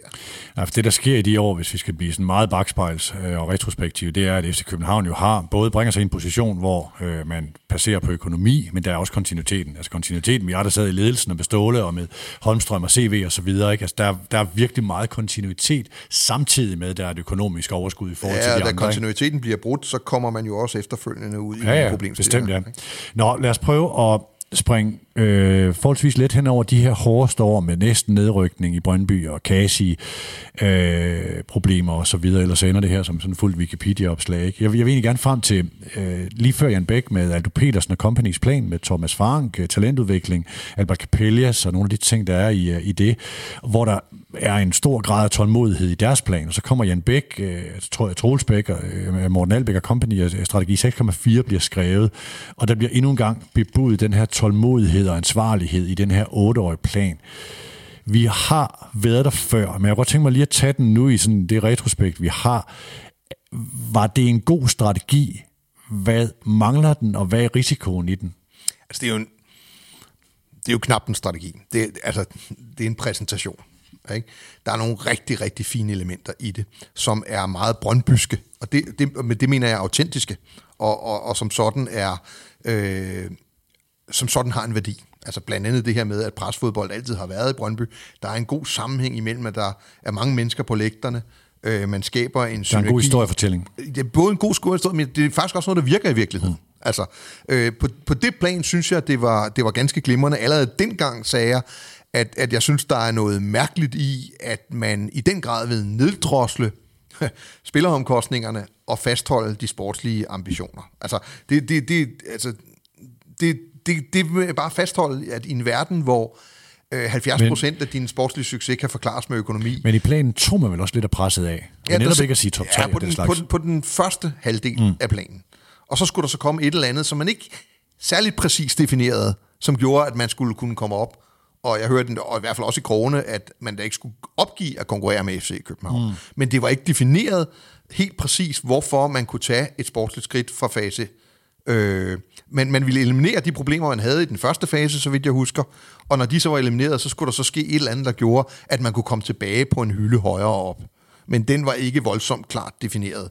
Det var sikkert også noget med spillersalg og noget andet, der gjorde, at man skulle kunne komme op i nogle spillerbudgetter, der ville være kompetitive med øh, FC København, eller og, og det er måske en meget god lille indskudsætning her nu, fordi når vi taler om at være kompetitiv med FC København øh, kontinuerligt, så for alle andre end FC Midtjylland, så er definitionen jo strengt til at være der, når FC København ikke er der. Altså, mm. når FC København er nede i bunden af en cyklus, så er der jo nogen, der skal samle det mesterskab op. Øh, og, og det kunne jo lige så godt være Brøndby, hvis de lå på den der næsthøjeste hylde, som det kunne være alle mulige andre. Midtjylland har jo valgt en lidt anden strategi, øh, hvor man jo kan ikke sige, at man går efter FC Københavns øh, position, på trods af, at man bruger færre penge. Og, øh, og så gør man det jo ved at bare krasse i den lille sprække, der er i FC Københavns sportslige panser, som nemlig hedder, I skal klare jer godt internationalt og nationalt. Indtil videre koncentrerer vi os bare om at have et rigtig højt point gennemsnit i Superligaen. Så må vi jo se, om I kan matche 2,5 mm. i Superligaen, når I samtidig skal ud og spille europæisk. Det er strategisk øh, genialt. Jeg ved ikke, om det er bevidst, at man øh, lader sig slå så hurtigt ud af Europa, men, men, men det er jo det, der gør ondt på FC København lige i øjeblikket. Det er jo helt klart, at man har fået en konkurrent, der ligger og laver 2,5 point i gennemsnit herhjemme. Mm. Øh, Øh, og det gør de jo blandt andet, fordi de indtil videre har kunne leve med ikke at klare sig godt i Europa.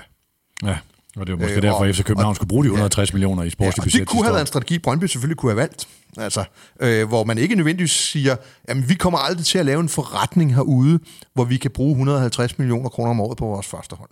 Altså, og dermed er vi per definition anden violin i forhold til dem, der bruger 150 millioner kroner. Men måske kan vi få 110 millioner til at fylde lige så meget som 150 millioner kroner.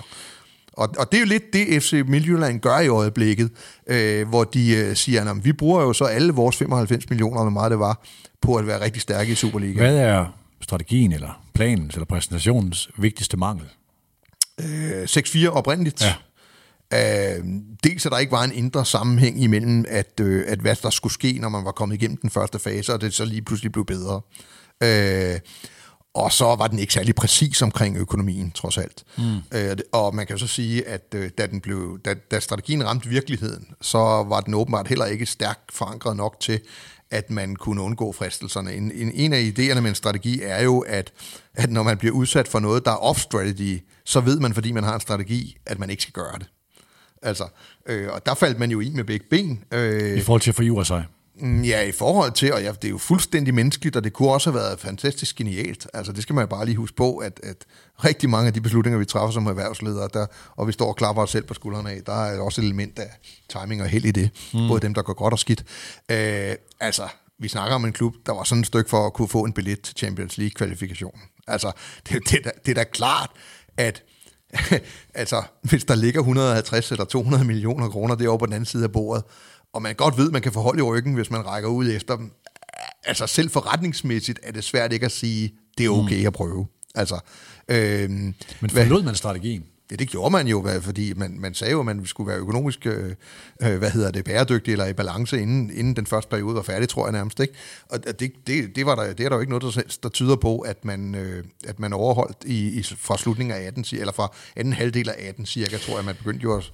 Og, man gjorde to ting, men, men dels så købte man færdige spillere, øh, altså dels øgede man sit spillerbudget, og så købte man færdige halvgamle spillere, som ikke havde et salgspotentiale. Et af de ord, jeg hæfter mig ved i prospektet i dag, som jeg ledte efter, det er ordet troværdighed, øh, som stod der i 6,4. Øh, det står der igen. Ja. Er det troværdigt? Efter det, der er sket? Men, men jeg har det altid sådan, når der bliver, når der bliver lagt sådan nogle ord ind i, i præsentationer og strategier og alt muligt, så kan man udsætte det for ikke-testen. Altså, det ville være helt absurd, hvis man skrev, at vi vil ikke være troværdige. Altså, øh, Men er Brøndby troværdig efter det, der er sket her? Øh, øh, Når man laver næsten 80 millioner skæve efter at have haft en ret fin strategiplan, eller øh, hvad det nu er? Øh, Brøndby har ikke fulgt deres strategi, eller i hvert fald ikke lykkedes med deres strategi. Det gør dem utroværdige, det skal jeg ikke kunne sige. Øh, men, men, men det er i hvert fald ikke, det er ikke sådan, som man har en helt stor tillid til, at, øh, øh, at man som udgangspunkt vil følge den nye strategi. Altså. Lad os lige prøve at kigge på de der øh, spor, der ligger i den, og hvor man eventuelt fraviger dem. Altså det her med, øh, og betydning af personer især. Brøndby slog sig meget op på, at man skrev det, at så hyrede man, øh, så man havde en spillestil, og så hyrede man træneren til det, altså at han altid ville kunne erstattes, øh, og det må man formode også galt sportschefen og sportsdirektøren. I løbet af 2018 øh, forsvandt så først sportsdirektøren, eller det gjorde han med udgangen af året, og i 2019 så også cheftræneren, og senere så også direktøren.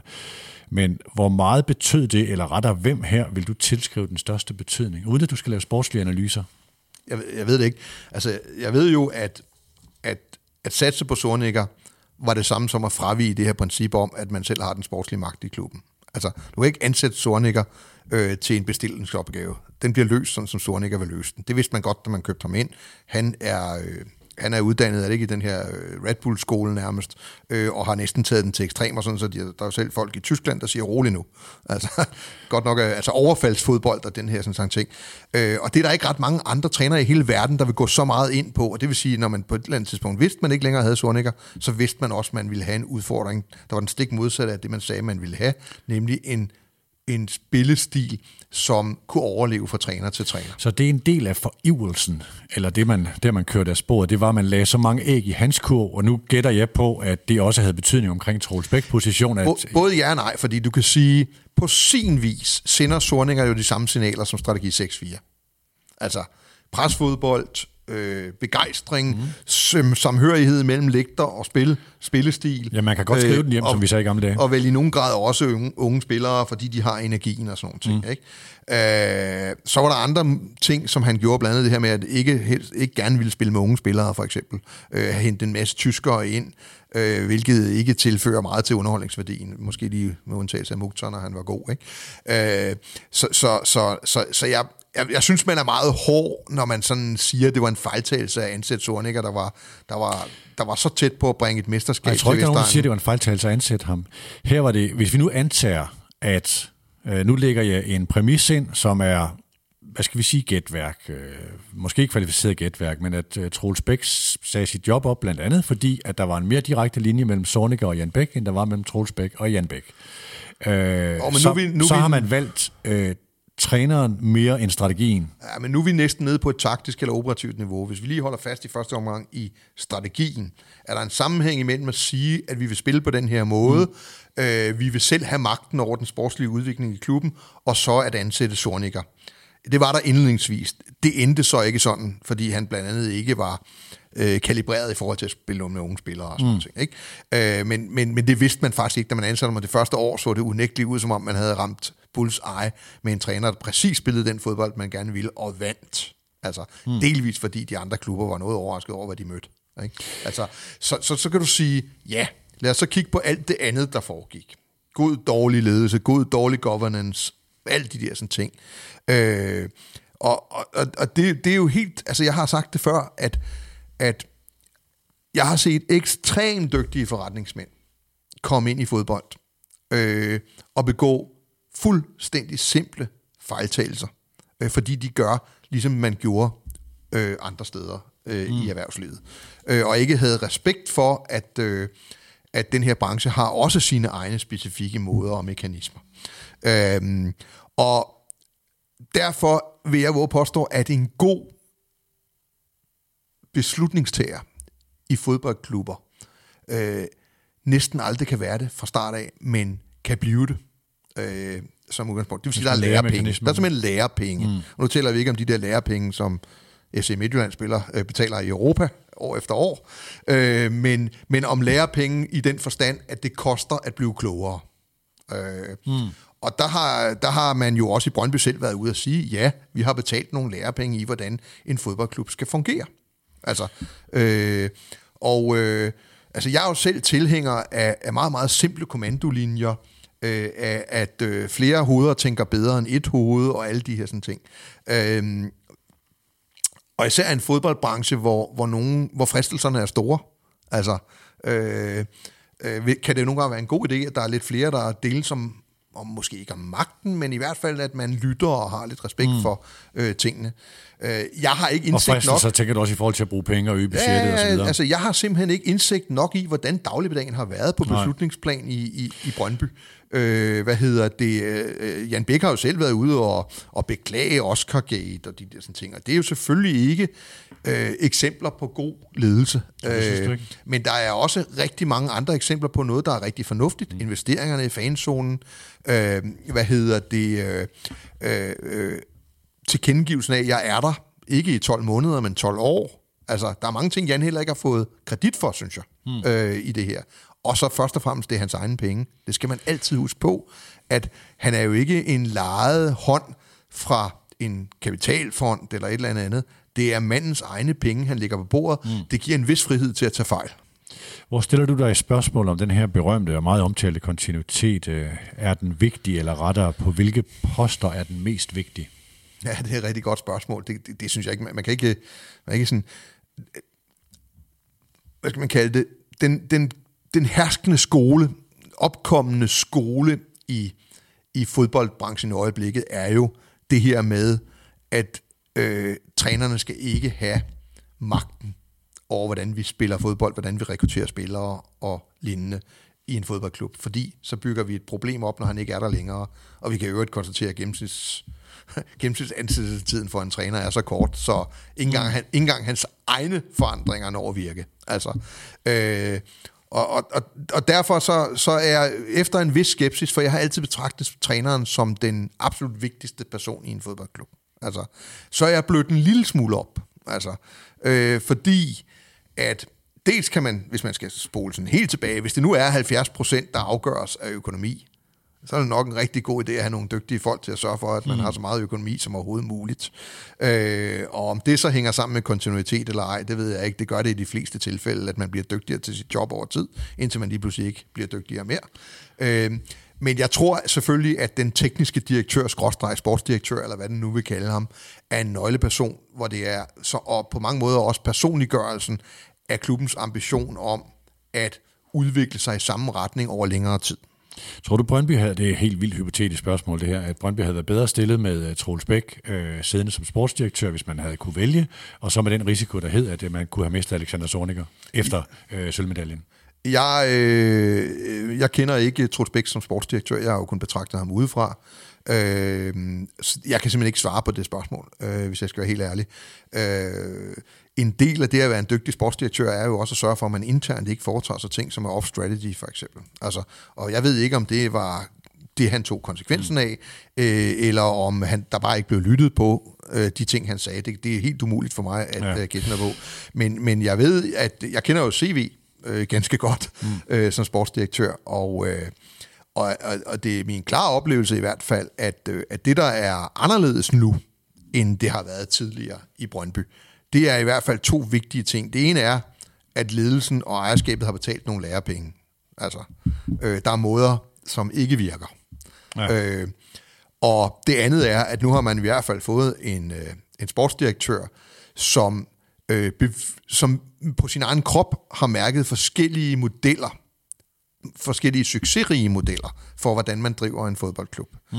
Øh, og jeg tror, det er en anden CV, der kommer til Brøndby, ham, der forlod FC København, øh, hvor han lærte noget, og så fik han til, tillagt øh, noget indsigt, han måske ikke i samme grad havde bevis for øh, oppe i Nordsjælland. Og det tror jeg, at det der sådan også afstedkommer, altså den her tro på, at unge spillere kan rent faktisk godt være med i den danske Superliga.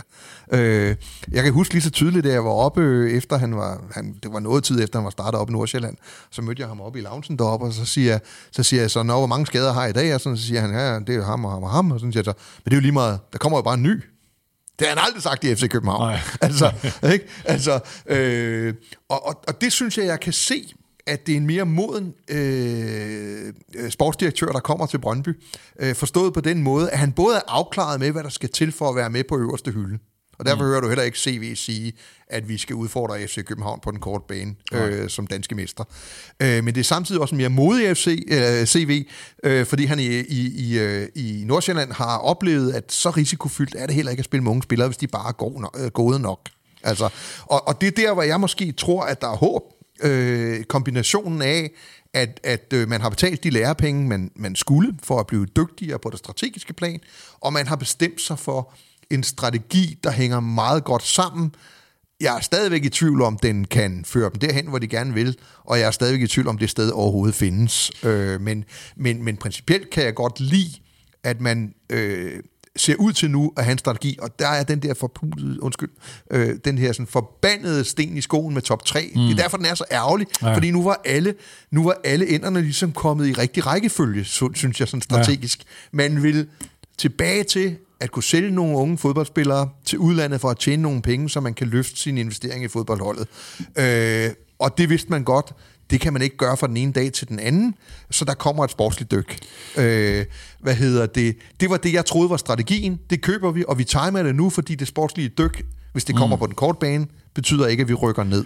Øh, og, og, og, og det passer bare ikke ind med en forventning om at blive top top 3. Øh, Lad os lige prøve at i det forretningsmæssige. Øh, og der er måske noget tråd tilbage til Per Bjergård, øh, fordi der har været mange direktører. Ole Palmo er i gang med sit tredje øh, forløb som administrerende direktør. Comeback han har været kom- kommersiel direktør. Kit, vel. han var også under Per Bjergård og kommersiel direktør, så var han administrerende direktør, og en, der også har prøvet de der poster, det er Jesper Jørgensen.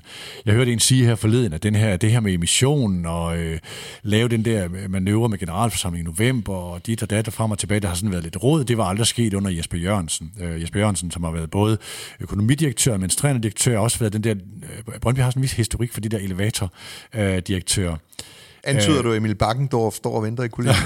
for, for, forstod du fyringen af Jesper Jørgensen? Åh, det, sådan noget gider jeg simpelthen ikke forholde mig til. Nej. Altså, øh... Jeg synes ikke, den er blevet særlig godt forklaret. Jeg tænker, jamen, hvad, hvad, hvad gjorde manden egentlig forkert? Øh... Nej, men nu er det jo sådan, og det kan jeg... Det, det vil jeg da våge påstå, at jeg selv har mærket, at man behøver ikke at blive fyret, fordi man gør noget forkert. Altså, Nej. Det kan, det kan jo være mange andre årsager. Det kan, dels kan der være nogen, der føler, at nogle andre kunne gøre det bedre, øh, eller alle mulige andre forklaringer, som jeg ikke skal kunne øh, gætte på. Der var jo sådan under Per Bjergård, den her med, hvem vil egentlig arbejde under Per Bjergård? Jeg ved ikke, om I mærkede den i FC København, at man kunne rekruttere, så mange er der måske heller ikke i det der marked, vel? Men, men øh, så kom Herman Haraldsson som den der meget, meget dygtige øh, fyr ind, som var det der har han i, i hvert fald også bevist efterfølgende, ikke? Ja, bestemt, ja, og også før, altså øh, super dygtig fyr, ikke? Som, som var der i halvandet år, og så fandt og man med indsigt i fodboldverdenen. Også det, og man faldt aldrig helt ud af, hvorfor, hvad, hvad gik egentlig galt og sådan noget. Ikke? Øh, der har også været nogle ting i forhold til Jan Bæk. Hvem vil egentlig arbejde i den organisation? Jeg har ikke øh, hørt Kasper Julemand, jeg har ikke talt med ham om det, men det er sådan mit indtryk, at der er nogle af dem, der har sådan haft den der dialog og kunne være inden for rækkevidde for Brøndby, bakker lidt på, at det er under Jan Bæks ledelse, og det man hører omkring balancen mellem mikromanagement, blande sig i rigtig mange ting, og så samtidig tage de der beslutninger og sige, det gør vi bare, lige pludselig har du det der minus på 80 millioner, og hvem bliver den tørret af på og sådan noget. Det er ikke nødvendigvis sjovt at arbejde i det miljø. Hvad tænker du om det her? Jeg tænker, at der er altid øh, dygtige ledere, som har det som en prioritet. Øh, at, øh, at man kan udføre det, man har lyst til. Man skal og, vælge sin chef om omhu. Og så er der lige så mange dygtige chefer derude, der er villige til at øh, tro på, at de kan overbevise deres øh, overordnede om, at det, de har tænkt sig at gøre, øh, er det kloge. Øh, jeg tror ikke, at Brøndby nogensinde løber tør for administrerende, dygtige administrerende direktør. Altså, det er så værd, at de viser sig ikke at være dygtige, når de bliver ansat, men, men, øh, men ansættelsesfeltet øh, vil aldrig være småt, hvis øh, sådan et job blev stillet op. Og jeg vil også godt lige tilføje, en af dem, der jo rent faktisk har tilvalgt Brøndby i nyere tid, ovenikøbet på det område, hvor man jo har antydet, at Jan Bæk øh, har lidt svært ved at skelne imellem, om han er bestyrelsesmedlem og formand eller sportsdirektør, det er jo CV. Mm. Altså, øh, en af de mest rutinerede, øh, øh hvad hedder det, øh, øh, mennesker i dansk øh, professionel fodbold, som har arbejdet under Flemming Østergaard, øh, som, som jo, øh, øh, hvad hedder det, øh, også havde meget øh, holdninger til, øh, hvad det var for en fodboldklub, FC København var. Øh, og, og CV havde, har jo ikke haft, øh, i hvert fald ikke så mange bekymringer, at han ikke har taget jobbet, og han Nej. var jo ikke tvunget til at tage det job. Så, så jeg, jeg tror, det er sådan, hvad skal vi sige, en journalistisk stramning at tro, at Brøndby har en risiko i form af at miste gode hoveder. Fodbolden er ekstremt attraktiv arbejde. Den har stadig ikke så stor jeg, har jeg havde engang, øh, jeg går stadigvæk med nogle øh, ret konkrete tanker om at skrive en bog omkring fodboldledelse og sådan nogle ting. Og min ironiske arbejdstitel, det er, at når så du godt tænker dig at være direktør i en fodboldklub, pas på, hvad du ønsker dig, du risikerer at blive det. Ikke? Mm. Øh, altså, fodbolden set udefra er appellerer i ekstrem grad også til dygtige mennesker, på langt højere lønniveauer øh, og langt øh, mere komplicerede positioner. Øh, og jeg, jeg garanterer Fordi man tror, dig for, man kan overføre jeg, ting. Jeg garanterer dig for, at Brøndby øh, vil ikke få problemer med at finde dygtige administrerende direktører. Så prøv lige at lade os tage en øh, betragtning omkring Brøndbys selvopfattelse af sin kommercielle værdi. Der er den her med hovedsponsorater og så videre. Nu har der lige været, at FC København har forlænget øh, sin øh, hovedsponsoraftale med Carlsberg, som har løbet i rigtig mange år, og niveauet bliver sådan vurderet til at være på, det er enormt svært at gøre op, fordi øl og parken og så videre, ikke? men vurderet til at være omkring 25 millioner kroner. Ja, øh, de er jo alt muligt andre steder, hvor du sælger Ja. ikke? Brøndbys ligger på, lad os sige, en 5-6 millioner eller 5-7 millioner og hedder Arbejdernes Landsbank, og de har lige meddelt, at man stopper per øh, udgangen af 2020. Øh, man har... Øh, Øh, hvis, hvis, hvis vi lige kigger på det her, hvad, hvad er det egentlig værd sådan et sponsorat? Jeg hører øh, sådan nogle indikationer af at sige, hvad skal det koste? Kan Brøndby komme op omkring 10 millioner? Øh, jeg har også hørt øh, broker eller agenter, som er ude i markedet, som at sige, hvis I håber på en pris, der hedder 10-12 millioner for Brøndbys hovedsponsorat, så skal I ikke regne med, at vi kan sælge det, fordi det er det simpelthen ikke værd. Hvad er et hovedsponsorat i Brøndby værd i dag? Ja, det er jo her, jeg er en slags øh, ekspert. Øh, Jeg tror, jeg gjorde op her for, for nylig, at, øh, at øh, jeg og de teams, der har arbejdet for mig i, i den her branche med at tegne kommersielle partnerskaber, som jeg foretrækker at kalde det, mm. øh, har for længe siden rundet aftaler for en milliard kroner. Altså også noget højere op, for at sige det mildt.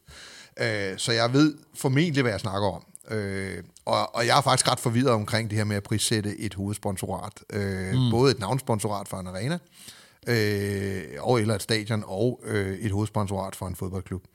Og det er jeg, fordi der er ikke en eller andet Excel-ark, hvor du kan taste det her sådan ind, og så sige, okay, derfor er prisen det her. Øh, og det er der ikke af den simple årsag, at når vi er oppe og tale om de beløb, som vi snakker om her, og det er alt over 5 millioner kroner, og måske endda også lavere endnu, og definitivt, hvis du er oppe og snakker tocifrede millionbeløb, der er simpelthen ikke ret mange budgetter i dansk erhvervsliv, der kan afsætte et tocifret millionbeløb hmm. øh, til en aktivitet. Altså, øh, det, det øh, kan simpelthen ikke regnes hjem i forhold til, hvor lille et marked Danmark er for, de, for langt de fleste produkter og services. Altså, så derfor handler det i høj grad om lige at ramme øh, det rigtige, øh, at få skabt noget værdi selvfølgelig for øh, hvem det end måtte være, men Brøndby-sponsoratet kan meget vel være 12 millioner kroner værd for én virksomhed, og 4 millioner kroner værd for en anden virksomhed. Og det kan meget vel være, at den virksomhed, for hvem det er 12 millioner kroner værd, er bundet op af nogle andre aftaler, der gør, at de simpelthen ikke kan tage det. Og vi opererer altså i et felt på et sted mellem 10 og 20 danske virksomheder, maksimalt, der overhovedet kan lege med øh, i, i de her sådan, niveauer. Men hvis nu man siger, øh, 3F bruger jo i hvert fald 15 millioner øh, på, øh, på Superligaen og på det afledte ting rundt om, altså øh, også ude i, ude i klubberne og så videre. Så der er jo nogen, der går ind i det her, alle kan gik ind i det og så videre. Ikke? Men det er så en Øh, yderligere komplikation ved et, øh, et fodboldsponsorat, at øh, i modsætning til så mange andre, for eksempel navnsponsorat i en arena, vi taber jo aldrig, som jeg plejer at sige, når, mm. jeg, når jeg forhandler. Øh, hvad hedder det? Det er jo, at, øh, at en arena spiller aldrig mod nogen. Det gør en fodboldklub. Ja. Og, og det er også en overvejelse, man er nødt til at gøre sig, øh, at man køber nogle ting med, hvor der er nogen, der per definition er imod dig. Altså, det gør det ikke, bestemt ikke nemmere at sælge et, øh, et sponsorat. Øh, og der er rigtig mange 3F'ere, der er øh,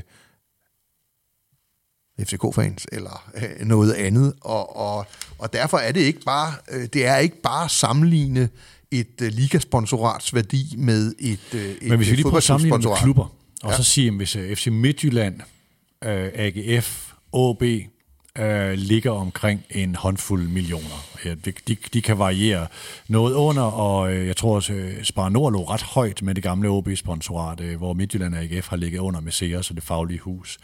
Øh, hvor er Brøndby så hen? Jeg kan godt forstå Brøndby, når de ser sig selv som havne det højeste øh, seertal og have den gennemslagskraft, som de har, og sådan set også, når man taler rundt omkring i erhvervslivet, når jeg kommer ud til møder og sådan noget, og kæft, var der mange, der holder med Brøndby, ikke? Ja.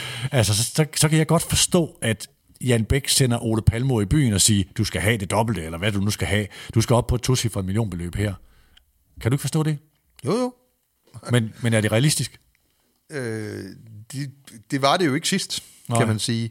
Og de, og de har jo ligget med det der bet, altså Bet25 var jo, var jo langt mindre. Det var sådan, øh, altså det, meget betinget af, hvor mange kunder de fik hjem og sådan noget, men altså en 2-3 millioner blev nævnt. Ikke? Mm. Øh, så det er jo nogle overraskende lave beløb, når man tænker på, at Brøndby historisk set, og sådan set også med, hvad de kan generere af solgte sæsonkort af 11-12.000 og så videre, ikke? Øh, burde ligge der findes ikke noget burde, igen, jeg bliver nødt til at Nej, sige det, okay. på, på så snævert et marked, som vi taler om her, øh, med, med så få potentielle aftagere, så er der ikke noget burde, og der er ikke noget... Øh, øh, hvad hedder det, altså hvis der var Brøndby Bank for eksempel, ikke? Øh, altså du kan sige, det, de der hovedsponsorater har sine egne historier, hver især.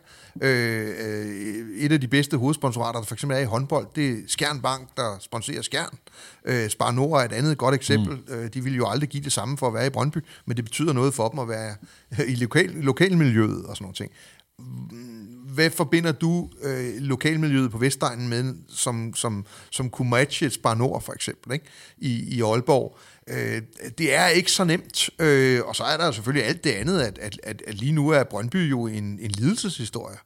Øh, jeg, jeg, altså, da jeg gik ind og kiggede på deres placeringer de sidste 10 år, blev jeg faktisk overrasket over, hvor gode de er. Hmm. Altså, for, tænk på, hvor, hvor, hvor, hvor, hvor, hvor mange... Øh, altså, hvor meget du køber ind i en lidelseshistorie lige nu øh, i, i Brøndby, og har gjort det i mange, mange år. Øh, Brøndby er også... Øh, hvad hedder det, øh, smadrede sæder i Odense øh, stadionhal øh, til indendørsstævner. Altså, det, det, det er svært bare at sige, at noget har en bestemt værdi. Alle de ting, selv mm. de ting, som kunne vendes til passion, øh, der går over øh, gevind og sådan nogle ting, kan i, de rigtige kontek- kan i den rigtige kontekst ende med at blive værdi. Altså, øh, Casey for eksempel, kan give det eksempel, det var jo helt uproportionalt i forhold til forretningspotentiale. Jeg ved godt, Casey påstår noget andet, og, og vel egentlig strengt taget også har vundet en, en, en sag omkring, at, øh, at, øh, at det var okay, at Casey sponserede. Mm. At det var ikke privat øh, penge, han brugte, øh, og skulle ikke beskattes som sådan. Øh, de kunne trækkes fra, fordi det var en, en, en, en, en professionelt øh, engagement, man havde indgået. Men det er jo svært at se forretningspotentialet i forhold til Casey Group, mm. øh, og så de beløb, man betalte ja. for både stadion og øh, Brøndby derude. Men i de år var det jo markedsværdien, for der var en, der gerne ville betale det. Hvor vigtig er sådan en nyhed i forhold til sådan et prospekt, der kommer ud? Er det sådan en, øh, er det en meget negativ ting for, øh, for det, der, altså, at den kommer ud lige før?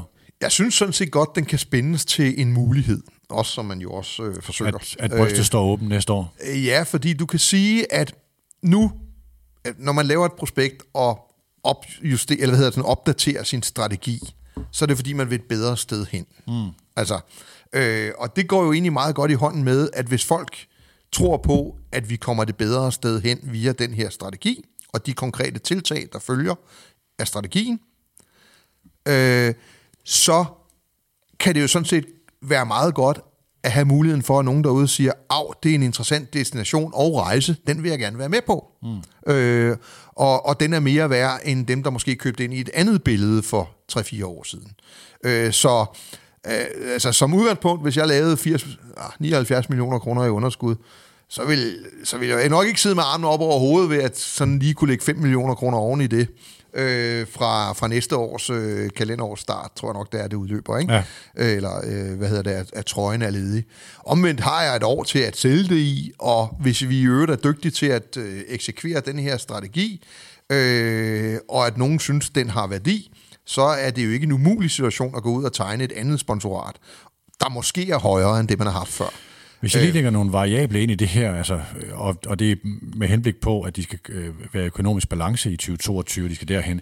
AGF og Midtjylland får meget ros for deres sponsorarbejde øh, og har, har, har god udvikling. Det ved jeg godt, øh, søjlerne i Brøndbys prospekt ser også, ser også pæne ud i forhold til den her udvikling. Altså Brøndby har jo en væsentlig større sponsorindtægt end AGF stadigvæk, ikke? Jo, jeg synes ikke, jeg som jeg lige ser tallene, så jo, den er større, men AGF bevæger sig på, på, en, på en måde, så jeg vil ikke bruge ordet væsentligt der. Altså, jeg synes, at AGF Ej, altså, begynder at... De sidste offentliggjorte tal omkring øh, Brøndby sponsoromsætning, den er jo sprunget fra 50 til 65 millioner. Ja. Øh, det, det er en og stort spring. Og AGF er over 50. Ja, men, øh, men, men er kommet det, fra 44 eller sådan noget, så, så stigningsakten i Brøndby er jo større end i AGF. Altså.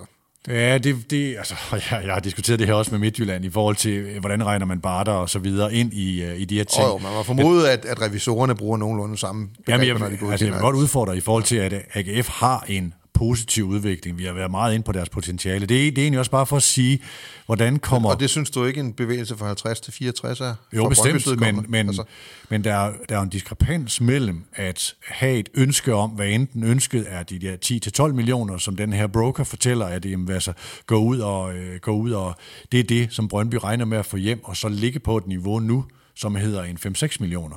Altså, hvad er et hovedsponsorat egentlig værd på Brøndby? Nå, jo, jo, men hvis hovedsponsoratet så fylder de der 10 procent af dit proveny, Jamen, jeg vil gerne have den her transferting ind også, fordi altså, hvordan kommer du i økonomisk balance, når nu Midtjylland, Brøndby og Nordsjælland, kvæg det jeg sagde før, de der, hvis du går tre år tilbage, du tager tallene, hvad har du købt spillere for, hvad har du solgt spillere for, så har de alle tre over plus 70 millioner om året i snit, mm. og Brøndby er ikke engang i plus på det.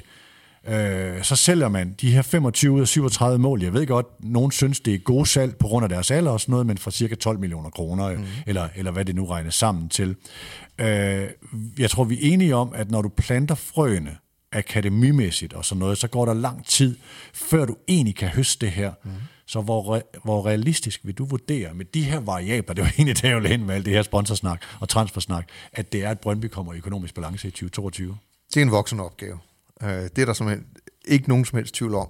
Øh, omvendt så er det jo sådan cirka lidt over et år siden, de var i økonomisk balance. Ja. Altså, så, så, så lad os nu heller ikke... Og vi snakker jo om, at indimellem, så er der jo altså bare spillersalg, der, der kommer op i nærheden af 50 millioner kroner, og så er det jo ret langt. Problemet er så, at det skal du så lave hvert år, ikke? Øh, ja, altså, det er jo det, man sigter efter. Efter min bedste overbevisning, så sigter man efter en kombination af at hæve de kommercielle indtægter. Der mener man ikke, man har nået loftet endnu. Øh, det er jo blandt andet ved, at sponsoratet så sælges for mere, end det har været solgt for mm. før.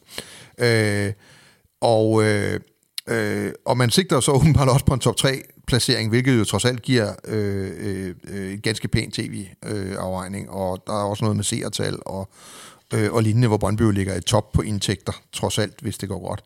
Øh, samtidig det nedbringer man sine omkostninger ved at tage de dyre spillere ud af truppen nu, øh, og erstatte dem med spillere, der er billigere, og som på sigt har et salgspotentiale. Mm. Altså, øh, der er rigtig mange ting, der skal gå godt, øh, og nogle af de her ting er jo ikke nødvendigvis ting, der hjælper hinanden. Øh, altså, at alt den lige sælge sin topscorer, må i hvert fald i, sans- i en eller anden form for sandsynlighed betyde, at man laver færre mål. Altså, og dermed formentlig også får lidt færre point, og dermed måske også risikerer at få lidt færre tv-penge, hvis jeg nu bare skal mm. øh, ud fra placeringsskala i hvert fald. Øhm, og det var jo noget før, at ham, der overtager Vilceks plads, hvis, han, hvis det er en ung angriber, før han ryger afsted for 50 millioner kroner, trods alt. Øh, så, så, så det handler jo selvfølgelig om at komme ind i en eller anden form for en god cirkel. Mm. Øh, og, og problemet med det her er jo, at man samtidig skal hæve sine indtægter og, sæve, og, og sænke sine omkostninger. Altså, jeg kan, jeg kan forstå tanken om, at man på lang sigt skal blive bedre til at sælge fodboldspillere, og med bedre skal... Altså, nogen har jo, nogen har jo komprimeret det her til, øh, om nu har man fået en god købmand, og man har haft en dårlig købmand før. Altså, så enkelt er det jo ikke, fordi der skal jo også være noget på hylderne at sælge. Øh, og, og, og det er det, jeg tror, at nu har man fået, det, der formentlig er en god købmand. Øh, se, vi har i hvert fald nogle, øh, der, der er nogle øh, erfaringer, der tyder på, at det er han, han. Han forstår den her branche, for at sige det på en anden måde.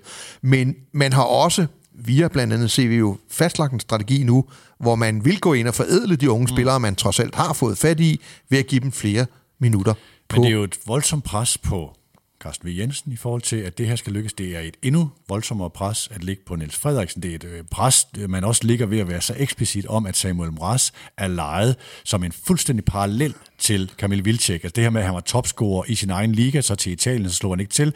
Nu har vi lejet ham med en forkøbsret. Han er den nye Vilcek. Det er et voldsomt pres at ligge på ham. Jeg kalder lidt den her manøvre for en, den har nogle reminiscenser af det, man tidligere har set i AGF. Vi lægger en plan, den skal udføres sådan og sådan, og værsgo, kære træner og kære sportschef, så har I bare udført den. Altså, jeg synes, at den der top 3-udmelding øh, understreger det, du siger. Alt andet gør ikke. For det er jo klart, at når man laver en strategi øh, og bliver enig med sin sportsdirektør om, at du skal af med de der færdige, dyre, gamle spillere, der ikke har ret lang tid tilbage mm. på kontrakten, herunder 70 procent af målene, øh, så tager man jo pres af Altså, trods alt. Ja, ja. øh, altså, der er jo ikke nogen, der vil sige, at det er Niels Frederiksen eller, eller CV's skyld, hvis man ikke kommer i top 6 i det her forår. Altså, øh, det, det er der jo ikke nogen, der vil sige, fordi det er jo, det er jo, det er jo logisk, det man spiller mm. med, når man, når, man, øh, når man lurer ud fra toppen af, en, af og Kaiser ikke mindst, øh, af en trup. Altså, så jeg synes da egentlig, man tager hvis ikke det jo lige var for den der top 3 udmelding, ja. så tager man da egentlig pres af, er- det er og at man tager da især pres af Niels Frederiksen, fordi han skal spille med de spillere, der er tilbage. Øh, og, og dem har, Jamen, det er jo ikke hans valg. men man lægger også pres på med top 3 meldingen. Ikke? Jo, jo, men det er bare mærkeligt, fordi at der er jo ingen af os, der tillægger den udmelding tyngde, når du, når du på kort sigt forringer dit fodboldhold og forventer, at de skal forbedre deres Så det er placering. vi som offentlighed dygtige nok Jeg til tror at ikke, der er igennem. nogen, der køber den der top 3 udmelding. Okay. Det er ikke nu, det vil jeg godt lige sige, det er ikke fuldstændig utænkeligt, at Brøndby vinder bronze Nej, både nej. i år og næste år. Det er bare ikke voldsomt sandsynligt, at det lige kommer til at ske, øh, øh, hvad hedder det, øh, konsekvent, øh, når man samtidig satser på at spille med mere uprøvede kræfter mm. øh, på langt flere pladser på holdet. Øh, og derfor tror jeg heller ikke, det er strategien på lang sigt. Jeg tror, at strategien på lang sigt er, at dels skal halvdelen af holdet være spillere i udvikling til at kunne skyde sig afsted senere, og så lidt dyrere og lidt bedre spillere mm. til at støtte op omkring den, end man har været heldig til at rekruttere øh, fremadrettet. Øh, så en kejser-type kunne man nok også godt se på Brøndbys hold om tre år, hvis strategien er gået godt. Øh, men så var han flankeret af mange flere unge spillere, øh, end han har været i det sidste øh, halvår, eller det sidste år øh, i Brøndby. Ja, Christian Nørgaard blev jo sådan set erhvervet i Aldo Petersen-tiden med Thomas Frank inden, og den der nøjsomhed, nye nøjsomhed og så videre. Ikke? Jo, men der, altså, og man, jeg tror ikke, man skal undervurdere det, det konsekvent fornuftige i slet ikke at give Niels Frederiksen muligheden for at tøve i spillerunde 26. Øh, hvis man bare skal have uafgjort på hjemmebane mod Horsens, så venter vi lige til at spille runde 27 med at tage de unge spillere væk. Der har man været så konsekvent nu, man siger, Nu kan han gå all in. du er nødt til at spille med dem. Mm. Du, du har ikke så forfærdelig mange andre. Altså, så, så, så, så derfor, at det man simpelthen sikrer sig her, det er, at de unge spillere kommer til at spille fodbold. Det man ikke kan sikre sig, det er, at de vinder fodboldkampe. Nu er prospektet for den kommende emission offentliggjort i dag, her, her vi op, hvor vi optager torsdag. Vi har nået at kigge, men vi har ikke nærlæst det, og det er vigtigt at øh, få sagt, at den her udsendelse, det er utryggeligt ikke en analyse af det aktuelle prospekt. Vi vil faktisk gerne have et lidt større perspektiv med. Jeg kunne godt tænke mig lige at bede dig om at kigge parallelt på emissionen, øh, hvor Jan Bæk både åbner for, øh, også i udtalelserne, der kommer for at øge sin andel, øh, men også sælge en del af det. Og så de her forlydende om investorer, som jeg tror også er interessant for din måde at se udviklingen af fodboldforretning på. Hvordan passer de ting? Hvad vil du følge mest nøje her? Altså, jeg har faktisk øh, fulgt en lille smule med i, i det her marked for fodboldklubber, som der er dukket op. Øh, og jeg synes i øvrigt, øh, bare lige et indspark, at øh, Troels Bager fra Tidsbladet øh, lavede en sensationel god, og det er ikke fordi, han ikke normalt laver gode ting, men, men det var virkelig en, en fantastisk tråd på Twitter i går, tror jeg det var. den der hvad er det 1, 2, egentlig- 13, eller hvad Der er er to- 32 eller 33 tweets Det var 31, med, den med der. links, Ja. øh, hvor, han, øh, hvor han egentlig dissekerer transfermarkedet og dens Sådan- betydning sådan for markedet for fodboldklubber. Ja. Øh, og det var fremragende, og det, og det var også noget, der fik ting til at falde på plads ind i mit hoved, så det er bare lige en lille anbefaling, at, øh, at gå ind og, og, og kigge lidt mere på den. Men også af andre årsager har jeg, har jeg fulgt lidt med i markedet for fodboldklubber. Altså at mm. købe fodboldklubber. det har ikke noget Fremad Amager at dels, gøre. Jo, jo, dels fordi, at det selvfølgelig, det selvfølgelig var... Øh, altså helt tilbage blev jeg jo fødselshjælper for, nogle, øh, for de forrige ejere fra ja, Amager, da de overtog det. Øh, men, men, men nu også sagt, sådan imellem os og lytterne, har jeg jo også været involveret i et par udenlandske projekter, hvor man har skulle vurdere værdier af fodboldklubber for nogen, der gerne ville købe det. Øh, via, via højt estimerede... Øh, øh, hvad hedder sådan noget, mailerselskaber og andet. Så der er ved at opstå et, et fuldstændigt øh, professionelt marked for handel med fodboldklubber, ligesom der er et øh, fuldstændigt professionelt marked for handel med bremsefabrikker og alt muligt mm. andet. Øh, det er der, fordi at det er en mulighed for at komme ind og spekulere i transfermarkedet, blandt andet. Altså, der er simpelthen så mange penge nu i omløb, kvæg at fodbolden er blevet så populær. Det skal man bare lige huske på. I de senere år er fodbolden som branche jo blevet en rentabel branche. Øh, det er bare desværre sådan, at, øh, at, at, øh, at øh, overskuden er fordelt på relativt få klubber.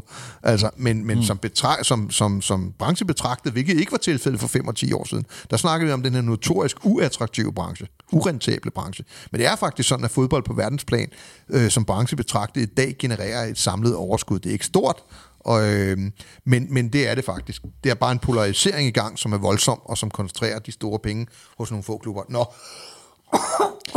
hvad hedder det?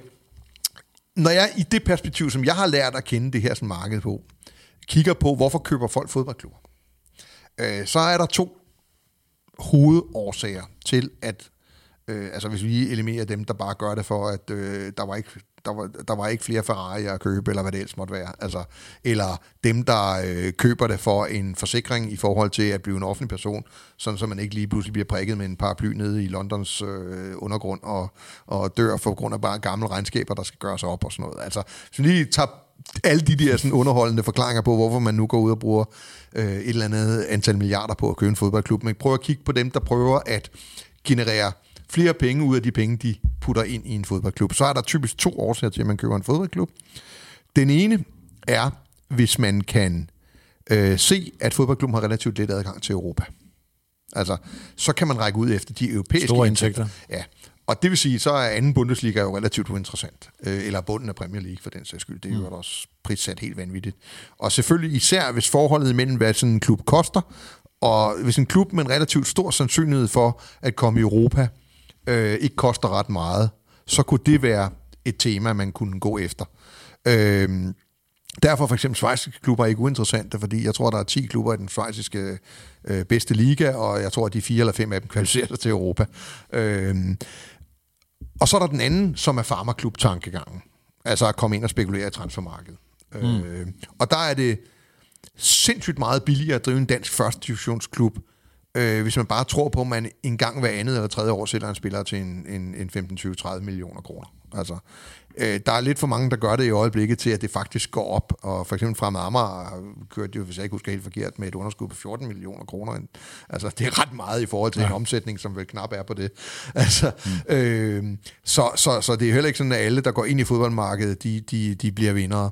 Hvis man så kigger på det perspektiv, hvis det er de to linser, som øh, rationelle investorer forholdsvis rationelle investorer øh, kigger øh, på fodboldklubber med, så er det jo ikke sådan lige umiddelbart farmertankegangen, som, som man synes passer med Brøndby. Jeg ved godt, de tilbage i tiden øh, var en talentudviklingsklub med en meget stor succes med at sende spillere videre ud i Europa og sådan noget. Men der er de jo ikke... Altså, der er, der er jo FC Nordsjælland øh, jo langt foran, og, og Midtjylland og FC København vel også, alt andet lige. Øh, og, og, og man kan også sige, at en klub, som i sit DNA har, at den skal være topklub, er ikke det helt logiske sted at gå efter som farmerklub. Altså, der er for mange forventninger til Brøndby sportlige resultater. Nu har vi talt om den her sten i skoen. Altså, der ligger bare i Brøndby, de næsten ikke kan sige, at de ikke skal være i top 3. Det er ikke det bedste tænkelige miljø at udvikle talenter på, øh, for bare at smide dem videre efter relativt kort tid. Øh, og Brøndby kommer nok også trods alt til at koste lidt penge. Altså, så jeg tror, at... Øh, at, at hvis man er interesseret i Brøndby, så må det være for at skabe en topklub ud af dem. Og det vil sige, at man i princippet vil lave en klub, der med relativt stor sandsynlighed kan klare sig relativt godt i Europa, relativt til, hvad driften af klubben koster.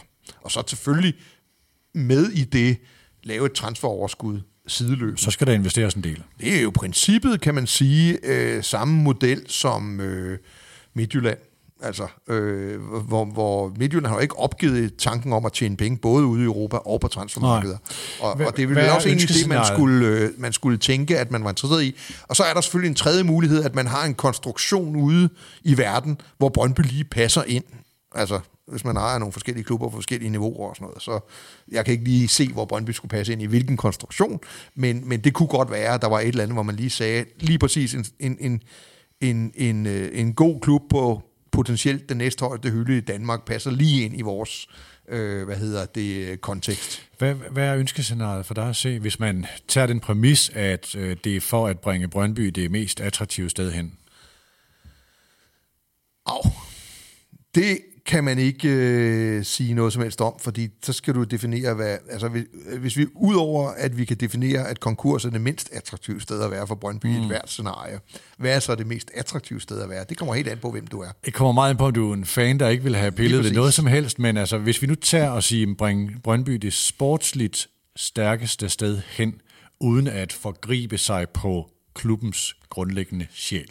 Så kan man så det, også ikke, det, jeg tør, det ved jeg godt kan defineres jeg tør, meget. Nej, men, jeg, men man kunne vælge at kigge på nogle ejerskaber rundt omkring i Europa, som man, som man måske godt kunne se øh, være attraktive i den sammenhæng, også for Brøndby. Og, og de ejerskaber, jeg absolut holder mest af i en ny kontekst i, i fodboldverdenen, hvor vi for længe siden er gået væk fra, at det er klubben selv, der ejer det. Altså, mm. øh, og generalforsamlingen, der bestemmer.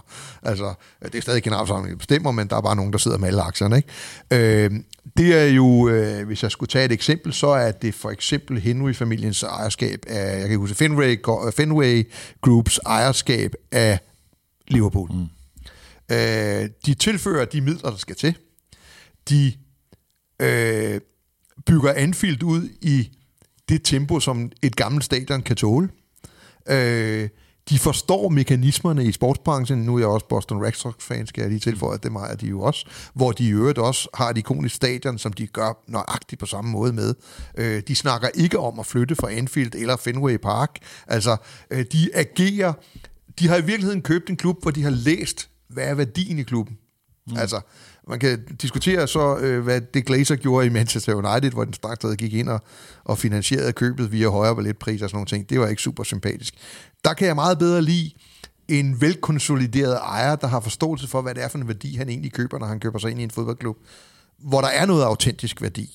Altså, øh, og det må man jo sige, Brøndby er en af de klubber, der har det i sig. Øh, så sådan et ejerskab, øh, men hvorfor sådan et ejerskab skulle ende i Brøndby, Øhm, det ved jeg ikke. Altså på mange måder er Jan Bæk jo sådan et ejerskab. Altså, mm. øh, det, han er jo fan af fodboldklubben, og øh, øh, hvad hedder det, har jo ikke haft nogen som helst tanker om, at, at gøre det her for andet end, at Brøndby skulle blive det Brøndby, det var engang. Altså, det, det, det, er jo, det er jo ganske glimrende. Så kan man diskutere om, om måden, det er foregået på, og hvor dybe lommerne er og andet og sådan noget ting. Men jeg synes på mange måder, at, at et dansk ejerskab af en fan, og så ved jeg godt, Morten Jonsen på en af, en af de her sådan, øh, øh, temaudsendelser, jeg havde, business. ja, øh, gjorde sådan rigtig meget ud af, at, at det aldrig er en god idé, at en fan leder en fodboldklub. Øh, og jeg forstår godt, hvad det er, han siger, men det er jo ikke Brøndbys strukturelle problem, alt andet lige. Øh, men måske en kombination af Jan Bæk eller lignende øh, øh, rigmænd, hvor der måske blev lidt længere beslutningscykler. Altså, at der var lidt flere, der skulle blive enige om, øh, om man nu skal træffe den her beslutning, det kunne være at købe en fodboldspiller for eksempel, øh, og lige kunne nå at vende, om det her nu også var i henhold til den strategi, vi har vedtaget. Mm. Altså, så, så, øh, så den her model med 2-3, 20-25 procents ejere, som alle sammen har en veneration for Brøndby, og penge nok til at dække ind, når det går dårligt, mm. er vel nok alt andet lige. Altså dem, der er der, fordi Brøndby er Brøndby. Sådan kunne man også sige det. Det er vel drømmescenariet i, i en eller anden forstand. Der er mange spekulationer, og de fleste af dem er jo formentlig gissninger i forhold til, hvad ønsker Jan Bæk. Altså, han har jo sagt det her med, vi godt have nogen med til at øh, samle regningen op, altså have en medejer. Øh, nogen altså, spekulerer også i, hvorvidt han vil sælge helt. Og så er der den her åbning, altså i forhold til, at han i virkeligheden kan øge sit ejerskab igennem emissionen, øh, og så kan man jo stadigvæk sælge en del af aktierne bagefter. Øh, hvordan ser du et delt ejerskab? Øh, er det gunstigt, eller skal der være en klar entydighed i et ejerskab? Det kan både være for og imod, altså, øh, men, men som regel er en retning jo godt, og en retning er jo tit øh, nemmere, når man er en. Men, men i lige præcis det her tilfælde kunne jeg, som, sagt, som, som jeg sagde før, sagtens se et delt ejerskab, fordi det også næsten per de, definition øh, installerer sådan øh, lidt mere corporate governance. Altså man skal trods alt snakke med de andre, der også har mm. øh, øh, et betydeligt ejerandel, før man træffer hurtige beslutninger. Øh, og der vil diskussionen jo komme op, jamen er det den her strategi, vi har lagt for Bixen, eller er det ikke? Øh, jeg vil så også godt sige, at ejerskab er jo tit noget, man frygter langt mere, øh, øh, før man får det, end når man har fået det. Og, og de mest aftrære ejerskab, set sådan med moderne fodbold antifodboldbriller, det er jo de her sådan Red Bull-ejerskaber, som jo også har været op at vinde i forbindelse med Brøndby. Øh, og det er min ærlige oplevelse, at, at, at dem, der er mindst utilfredse med, at Red Bull øh, ejer to fodboldklubber øh, i hvert fald, øh, det er folk, der bor i Leipzig og i Salzburg. Altså, øh, forstået på den måde, at de kan jo alle sammen godt huske, hvordan det var, før de ikke havde Red Bull som ejer. Øh, nu er det jo lidt... Det er lidt kryptisk med det der med ejerskabet, fordi i Tyskland må man jo ikke... Øh, nej, nej. Altså, der er noget med en forening og sådan noget. Men reelle ejere er... Ikke? Det er ikke tilfældigt, at de hedder RB i hvert fald. Men det er også noget udgangspunkt, men, men hvor de klubber så, var. Ja, men når det er så sagt, så er der nogle ting, og det kan jeg sige med, med en vis troværdighed, fordi at dengang jeg var fødselshjælper for øh, amatørklubben salg af fra Namars første hold til øh, en gruppe af i øvrigt øh, mediefolk, altså Flemming Gjellerup og mm. Flemming øh, Rosenkrantz. Øh, da jeg blev bedt om at komme med mine input til, hvad skulle den aftale bestå af, og det blev jeg faktisk bedt af både, både nogen i klubben og af, af Arne, så sagde jeg, at der er egentlig tre ting, der er sindssygt vigtige at overholde. Altså, et, Fremad Amager spiller i Sund Bitterspark. To, Fremad Amager hedder Fremad Amager. Og tre, Fremad Amager spiller i blåt og hvidt. Så er man rigtig langt. Altså, så er man rigtig langt, hvis prøv, man kan overholde de her sådan Prøv at lave den øvelse og tage den med over til Brøndby. Ja. Jeg tror, mange kan se, at spillestilsmæssigt hele Ralf Rangnick og måden, man har grebet det an sportsligt på, faktisk er kompetent Udmærket udført. Ja. Øh, at der kan godt være et sportsligt match, og der kan tages måske det kvantespring, som Jan Bæk efterlyser, som fansene gerne vil. Hvordan, hvis du nu, nu beder jeg dig lege Jan Bæk, og vi tager som udgangspunkt, Jan Bæk forstår godt Brøndbys fans fordi han selv er en af dem. Mm. Så han vil godt prøve at få de her ender til at mødes. Nu laver vi en fuldstændig hypotetisk leg, men hvor jeg putter dig i den her rolle og siger, hvad skal man så gøre for at tage hensyn til, hvis du oversætter Sundby Idrætspark og fra Fremad Amager til Brøndby? Jamen, man skal formentlig gøre det samme, så vil man få, tror jeg, vil man kunne berolige rigtig mange. Øh, altså, øh, at for eksempel vi fortsætter med at spille i Brøndby, øh, vi bliver ved med at hedde Brøndby, og vi fortsætter med at spille i gult, så kan der jo altid komme en diskussion, øh, hvor alvorligt vil det være, hvis der skulle et RB foran i den konkrete situation har der været en ret interessant diskussion på Twitter. Hvis det skulle ske, og jeg har ikke nogen som helst grund til at tro, at det overhovedet er relevant, men hvis det skulle ske, ville Brøndby så hedde RB Brøndby, IF, eller ville de hedde RB København, eller Copenhagen? altså, og så bliver tingene jo sat ja. lidt på spidsen. Ikke? Det Hvis det sige. er vigtigt for, for Red Bull, at det kommer til at hedde Copenhagen, så er det en væsentlig anderledes beslutning, end hvis man lige skal have et RB foran Brøndby, trods alt. Ikke? Det er jo pjattet i virkeligheden, det her. Ikke? Men, men der er sådan nogle ting, som har en reel værdi, øh, for folk. Øh, I sidste ende, så er fans af fodboldklubber, der har været så langt ude, som Brøndby har været økonomisk, jo også nødt til trods alt at sige til sig selv, at øh, øh, den der forsikring, der så ligger i, at øh, også mine børn kan komme ud og se Brøndby, og så kan det godt være, der er et AB foran, øh, den er noget værd for mig, frem for risikoen for, at Brøndby rent faktisk går konkurs. Altså, mm. ikke? Så, så det er jo en afvejning over tid. Jeg øh, hader tanken om, at Amager nogensinde skulle være ejet af en monegasker med russiske forbindelser. Men jeg har da fornyet mit sæsonkort. Hmm. Ikke? Altså, og jeg er sådan set næsten lige så glad, når de scorer, som jeg var i gamle dage. Altså, mennesket er ufatteligt tilpasningsbart. Øhm, men, øh, men, men hvis man sådan kunne sidde, og det får man jo sjældent lejlighed til, øh, øh, så vil jeg da i hvert fald også gerne have haft den en gang på et tidspunkt, hvis man kunne sidde sådan og ønske sejre, øh, så, så, så, så er der da selvfølgelig nogle typer, man vil sætte mere pris på end andre. Når jeg så også på et andet plan ikke er så vild med tanken om, at øh, Red Bull skal ind og eje nogen som helst fodboldklubber i Danmark, øh, eller i hvert fald ikke nogen af de fodboldklubber, der rækker ud efter europæisk deltagelse, så er det jo fordi, jeg stadigvæk ikke op i mit hoved kan løse den der med, Øh, hvem bliver så prioriteret? Øh, både talentudviklingsmæssigt, men også helt konkret, hvis man skal ud og spille mod hinanden i Europa. Mm. Altså, hvad må man egentlig? Det, I gamle dage måtte man jo ikke have ejerinteresser i de klubber, der kunne spille mod hinanden. Jeg ved ikke, om det stadigvæk er sådan, faktisk.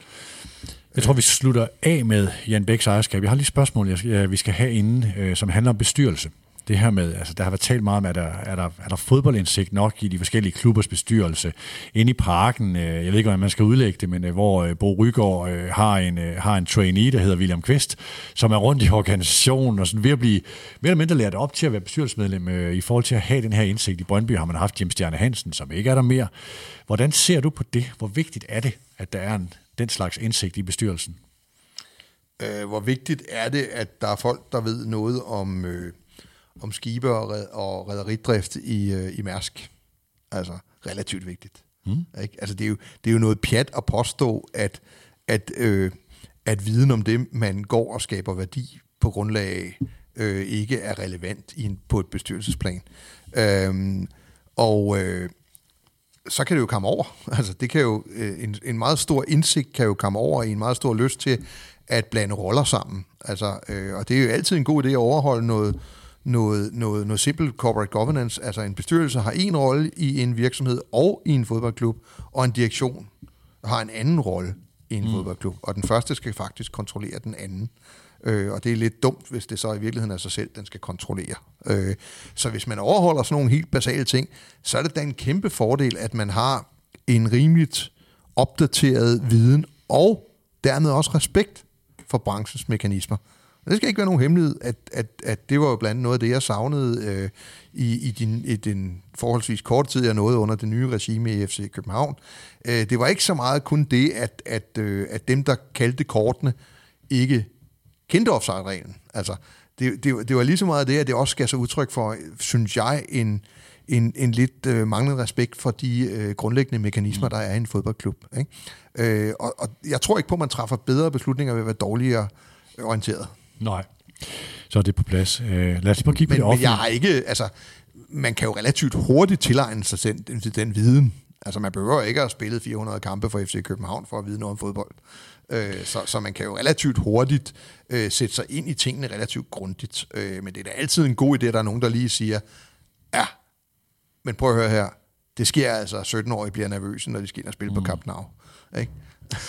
Når jeg kigger på det offentlige billede af Jan Bæk Andersen, og jeg er med på, at jeg selv har været med til at, til at tegne en del af det, så er der en forenkling, som jeg synes er uheldig. Det er det her med, at det bliver fremstillet som mand, der bare køber spillere, når holdet taber. Du, øh, du sådan, øh, nedtonede tidligere det her med øh, andre investeringer udenom og så videre. Altså foretager du den der distinktion, altså når man har investeret i både stadion, lounges, fanzone, øh, træningsbaner og masterclass, sådan set også som en del af infrastrukturen. Øh, skal, man, skal, skal man foretage sådan en distinktion? Øh, altså, jeg, altså han, han bliver ofte fremstillet som en, kan købe spiller, og, øh, og så alt andet lige meget, og så får vi succes. Øh, og ja, det, jeg, jeg ved jo ikke, om det er rigtigt. Jeg ved jo ikke, om, øh, om de historier, der går på. Det jeg ved, det er, at hvis man, hvis man inviterer Sark Eholm med til London, hvor man bor på transfervinduet sidste dag, og viser, hvor mange telefoner, der ringer i løbet af aftenen og sådan nogle ting, så er man i hvert fald med til at tegne et billede af, at man øh, agerer på et felt, som man jo strengt taget ret til, for det er hans penge, men som jo i hvert fald ikke er udtryk for, at, øh, at man øh, holder sig lidt på afstand af øh, det operative plan. Øh, om det så i virkeligheden er virkeligheden, eller om det var sådan en, en hapsus eller et eller andet andet, øh, det ved jeg jo ikke. Hvis det, hvis det var virkeligheden, at det var Jan Bæk, der sad og forhandlede spillere og trænere og andet, øh, så, er jeg ikke, så er jeg ikke begejstret. Øh, men det har jeg ikke. Altså, jeg, jeg tror jo ikke, at hverken, jeg tror ikke, at Truls Bæk var, øh, var fuldstændig nytteløs i, øh, i de der sammenhænge, eller hvad kan man en nyttig idiot. Øh, jeg ved i hvert fald, at vi ikke er det. Altså, så, så det er ikke noget, som jeg synes har den, en særlig høj relevans på nuværende tidspunkt.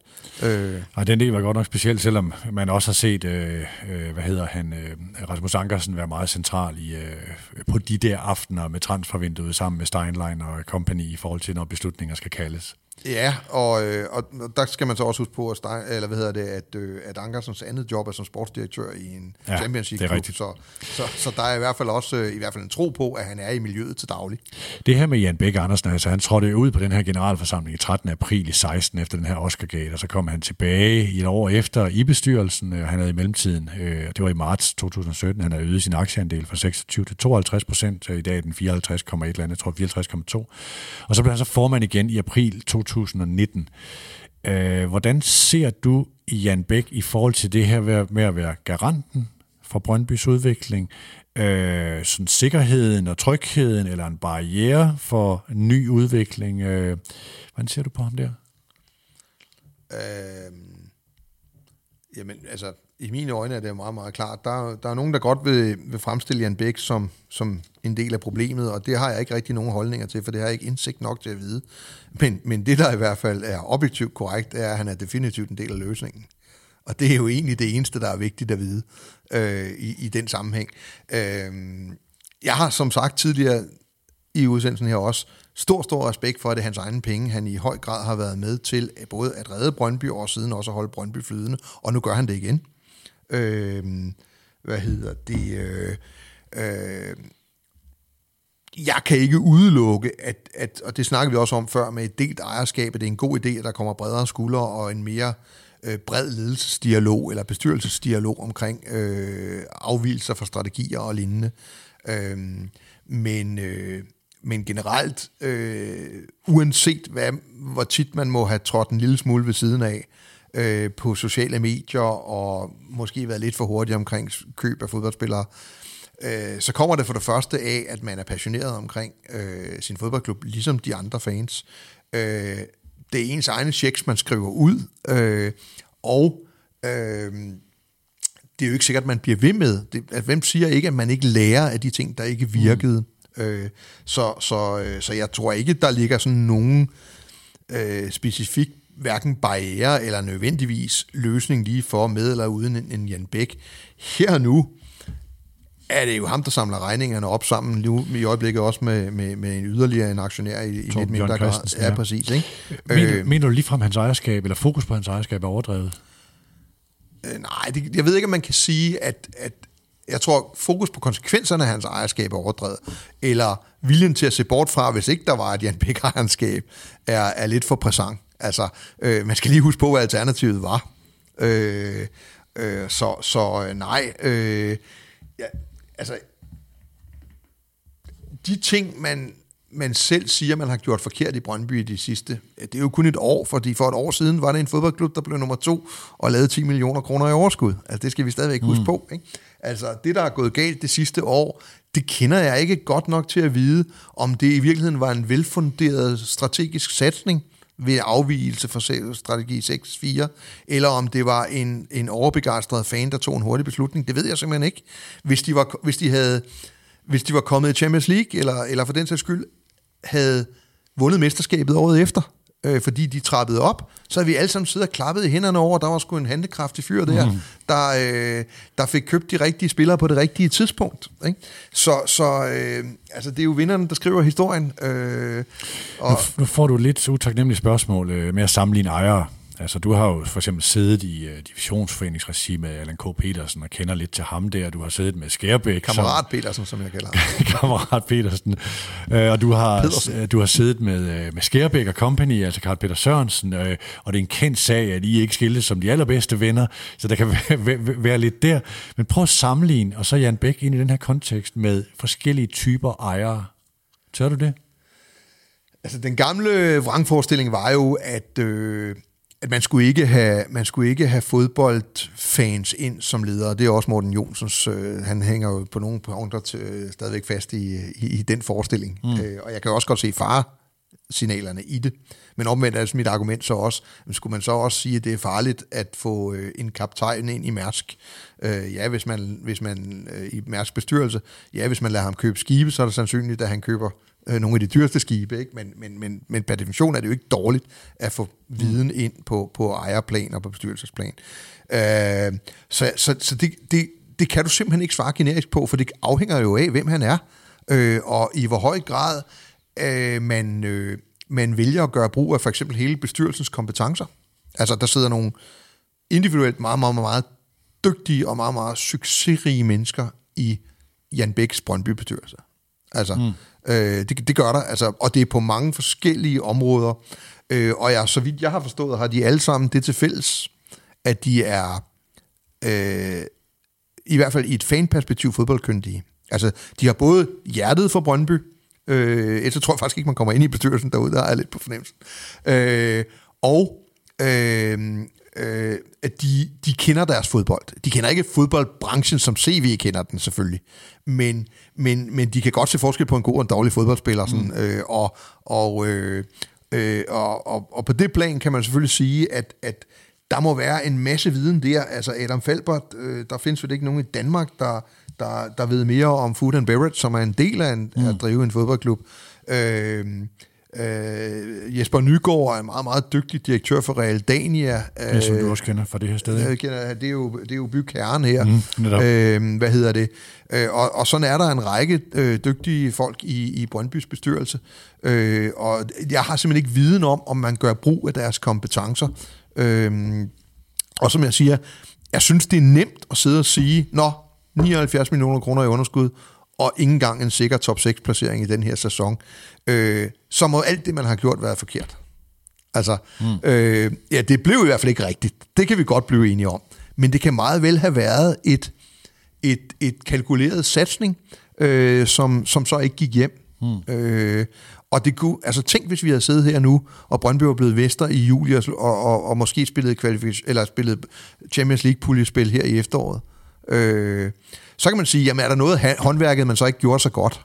Altså, øh, de der spillere, man købte, var de... Øh, var de dygtige nok, øh, havde de salgspotentiale nok og sådan noget. Det er, jo, det er jo vel lidt det, man indrømmer nu. Nej, vi fik ikke købt de rigtige spillere, og vi fik heller ikke købt spillere, vi kan bygge en rentabel strategi på fremadrettet. Øh, og, og det hænger jo også en del sammen med, at en del af truppen øh, er jo, øh, er jo Sornikers, som jo rekrutterede spillere til en bestemt måde at spille fodbold på, mm. øh, og som ikke var voldsomt begejstrede for at tage unge spillere ind. Øh. Så mit tredje sidste spørgsmål handler om, hvis jeg nu var en uh, interesseret øh, øh, mulig aktionær, og jeg spørger dig, skal jeg købe eller skal jeg ikke købe en af de her 312 millioner Brøndby-aktier, der kan tegnes frem til 11. februar? Hvad vil du så sige? Det kunne jeg aldrig finde på at svare på. Det, det vil du ikke sige, om det er en god idé eller ej? Det er ikke. Øh, for det første, hvis, øh, hvis jeg nu synes, det var en fantastisk god idé, så ville jeg jo selv købe dem. Så skulle du ikke have lov til det. Øh, men nej, altså, det skal man passe ufatteligt meget på med at rådgive folk. Øh, altså, 167 siders prospekt hmm. for nogen, der har en interesse i, at du køber aktierne. Øh, jeg tror ikke sige, hvor mange, men det er i hvert fald to cifret antal risikofaktorer, man bliver nødt til at rise op øh, i, forhold, i, i forbindelse med enhver emission. Det vil være fuldstændig hovedløst af, af mig at sidde og anbefale folk, øh, øh, om de skal købe aktier øh, i sådan en sammenhæng eller ej. Min to sidste spørgsmål handler om potentialet i Brøndby, som vi har talt meget om, når vi taler Brøndby, når vi taler AGF og så videre. Øh, hvor stort er stadigvæk potentialet i Brøndby? alle danske fodboldklubber på et vist niveau har selvfølgelig den her, sådan, lugter jo den her mulighed med at hente de her ekstraordinære indtægter på transfermarkedet. Mm. Altså, øh, er Brøndby ærkeeksemplet på en god transferbaseret fodboldklub? Det er jo det, vi skal have svar på nu her. Øh, I forhold til FC København, så er de færre penge at gøre det med. Øh, I forhold til FC Midtjylland, så har de, øh, så er de i hvert fald bagud på nuværende tidspunkt. Midtjylland har en række spillere gående ud i Europa med en track record, der peger tilbage på FC Midtjylland og deres akademi. Øh, og i forhold til FC Nordsjælland, så øh, har de den udfordring, at øh, der er endnu flere spillemuligheder, spilleminutter til rådighed på FC Nordsjællands første hold, og ikke nogen som helst forventninger om top 3 placering. Altså, hvilket også gør et bedre, øh, et bedre talentudviklingsmiljø, alt den lige. Øh, så, så jeg har måske sådan lidt svært ved at se, hvor er det lige, at Brøndby kan blive unik i et talentudviklingsperspektiv i dansk fodbold. Derfor kan det meget vel godt være, at de alligevel får øh, hvad hedder sådan noget, traction som, som, som netto-sælgende fodboldklub. Øh, derudover kan man sige, at Brøndby i sin natur har jo muligheder for at hente langt højere sponsorindtægter øh, og øh, kampindtægter end stort set alle andre danske fodboldklubber, måske undtaget FC København. Mm. Altså, så du kan sige, lykkes de med at tjene lige så meget på transfer som eksempelvis Midtjylland, det vil nok være lidt øh, meget at håbe på, men, men lykkes med det, så kan de jo på alle de andre parametre tjene flere penge end FC Midtjylland. Så det er jo, det er jo selvfølgelig det potentiale, der er i Brøndby. Øh, at på trods af 15 år uden mesterskaber, altså, øh, så har de en solid fanbase stadigvæk og måske endda en endnu mere dedikeret fanbase mm. øh, igennem ledelseshistorien. Altså, øh, og de har et altså 65 millioner kroner for en klub, der ikke har vundet et mesterskab øh, i 15 år. Det er altså ret godt i sponsorindtægter. Det vil jeg godt lige mm. sige. Øh, så, øh, så i det perspektiv er der selvfølgelig et potentiale i Brøndby. Den helt sto- det helt store spørgsmål er selvfølgelig, øh, om, om den her sådan, øh, transfer øh, indtægtskilde, om den kan realiseres, og om den bliver ved med at være så uproportionalt stor, som vi har set i de senere år. Altså, bliver der, øh, bliver der ved med at være så mange penge i transfers for mm. danske klubber? Øh, den anden er selvfølgelig, om man lykkes med at, at bringe sig ind i det spil, Og så er der selvfølgelig også det store spørgsmål, at hvis man vil være en top 3-klub på sigt, og lykkes med det, så er man jo, rækker man jo også ud efter de europæiske indtægter. Øh, hvordan vil de forandre sig for danske klubber i fremtiden? Mm. Og så endelig er der det helt store spørgsmål.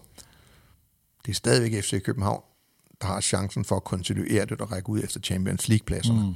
Altså, de er stadigvæk om fem år formentlig oppe imod, når de, lad os sige, de, de er gået i balance i 22, så har de formentlig et budget, der i, øh, i 2020-tal hedder maks 60 millioner kroner.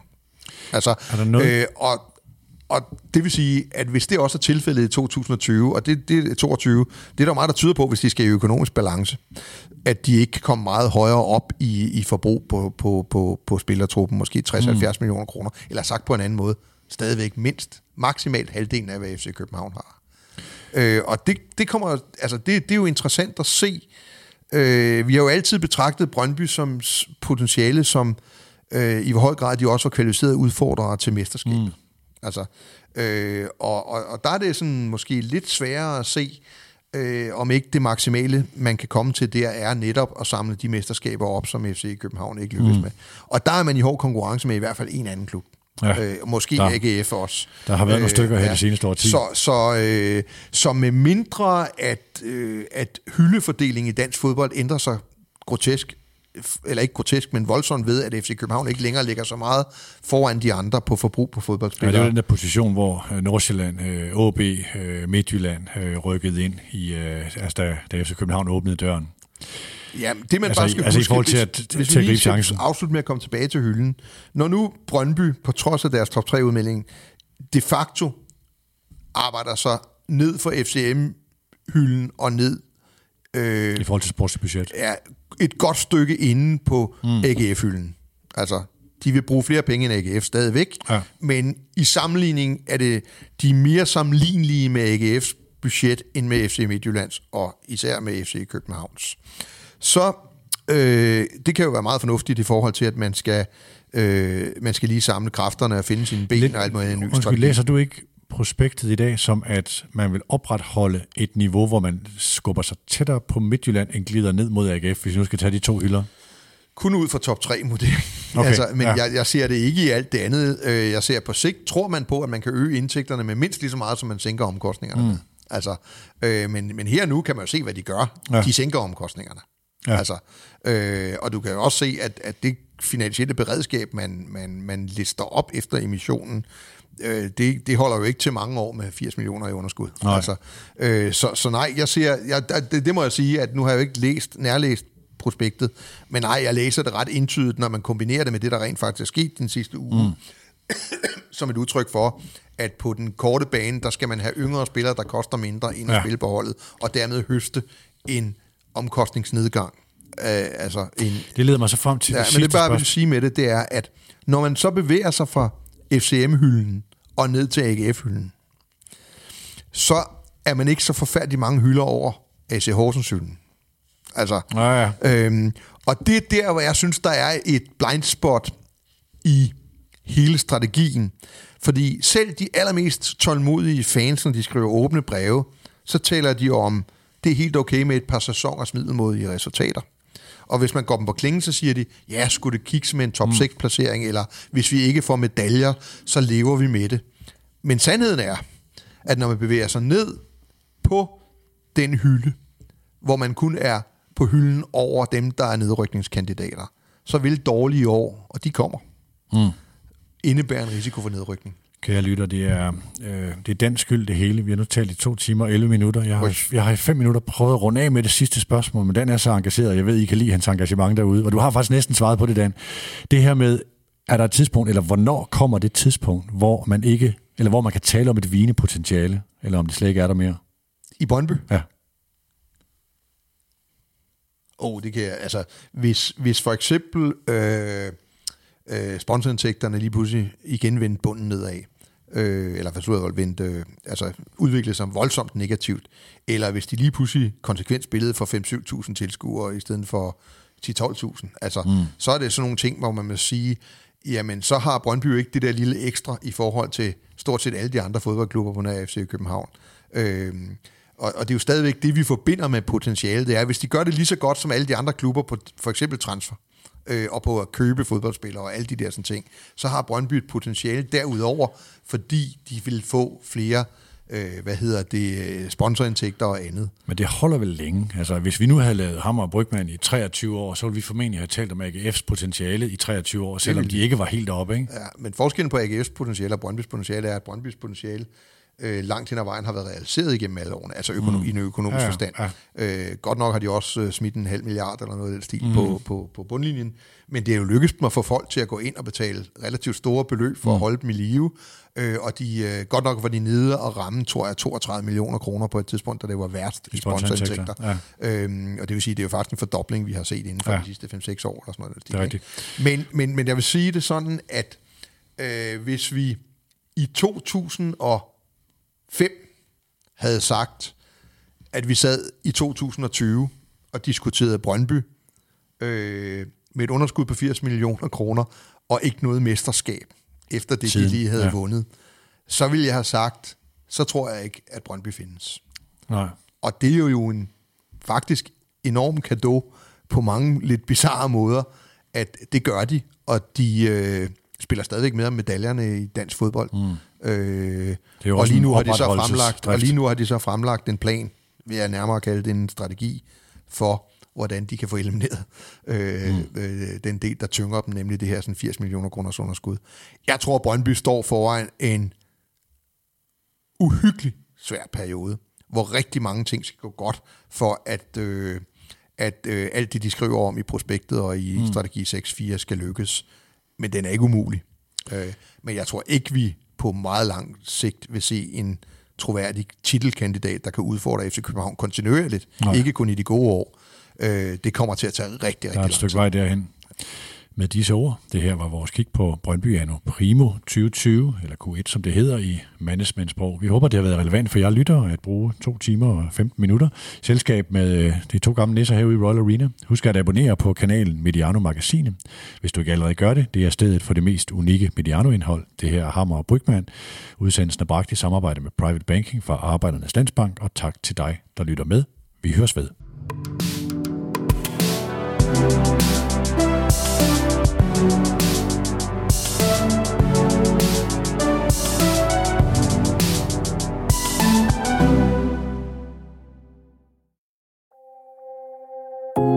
lyttet til en podcast fra Mediano-magasinet. Det er kanalen for det mest unikke indhold fra Mediano. Partner på alle udsendelser i denne kanal er Arbejdernes Landsbank. På Mediano ønsker vi at lave kvalitetsindhold, som er gratis for vores lyttere. Det er vores model, og det kan kun lade sig gøre, fordi vi er partnere som Arbejdernes Landsbank.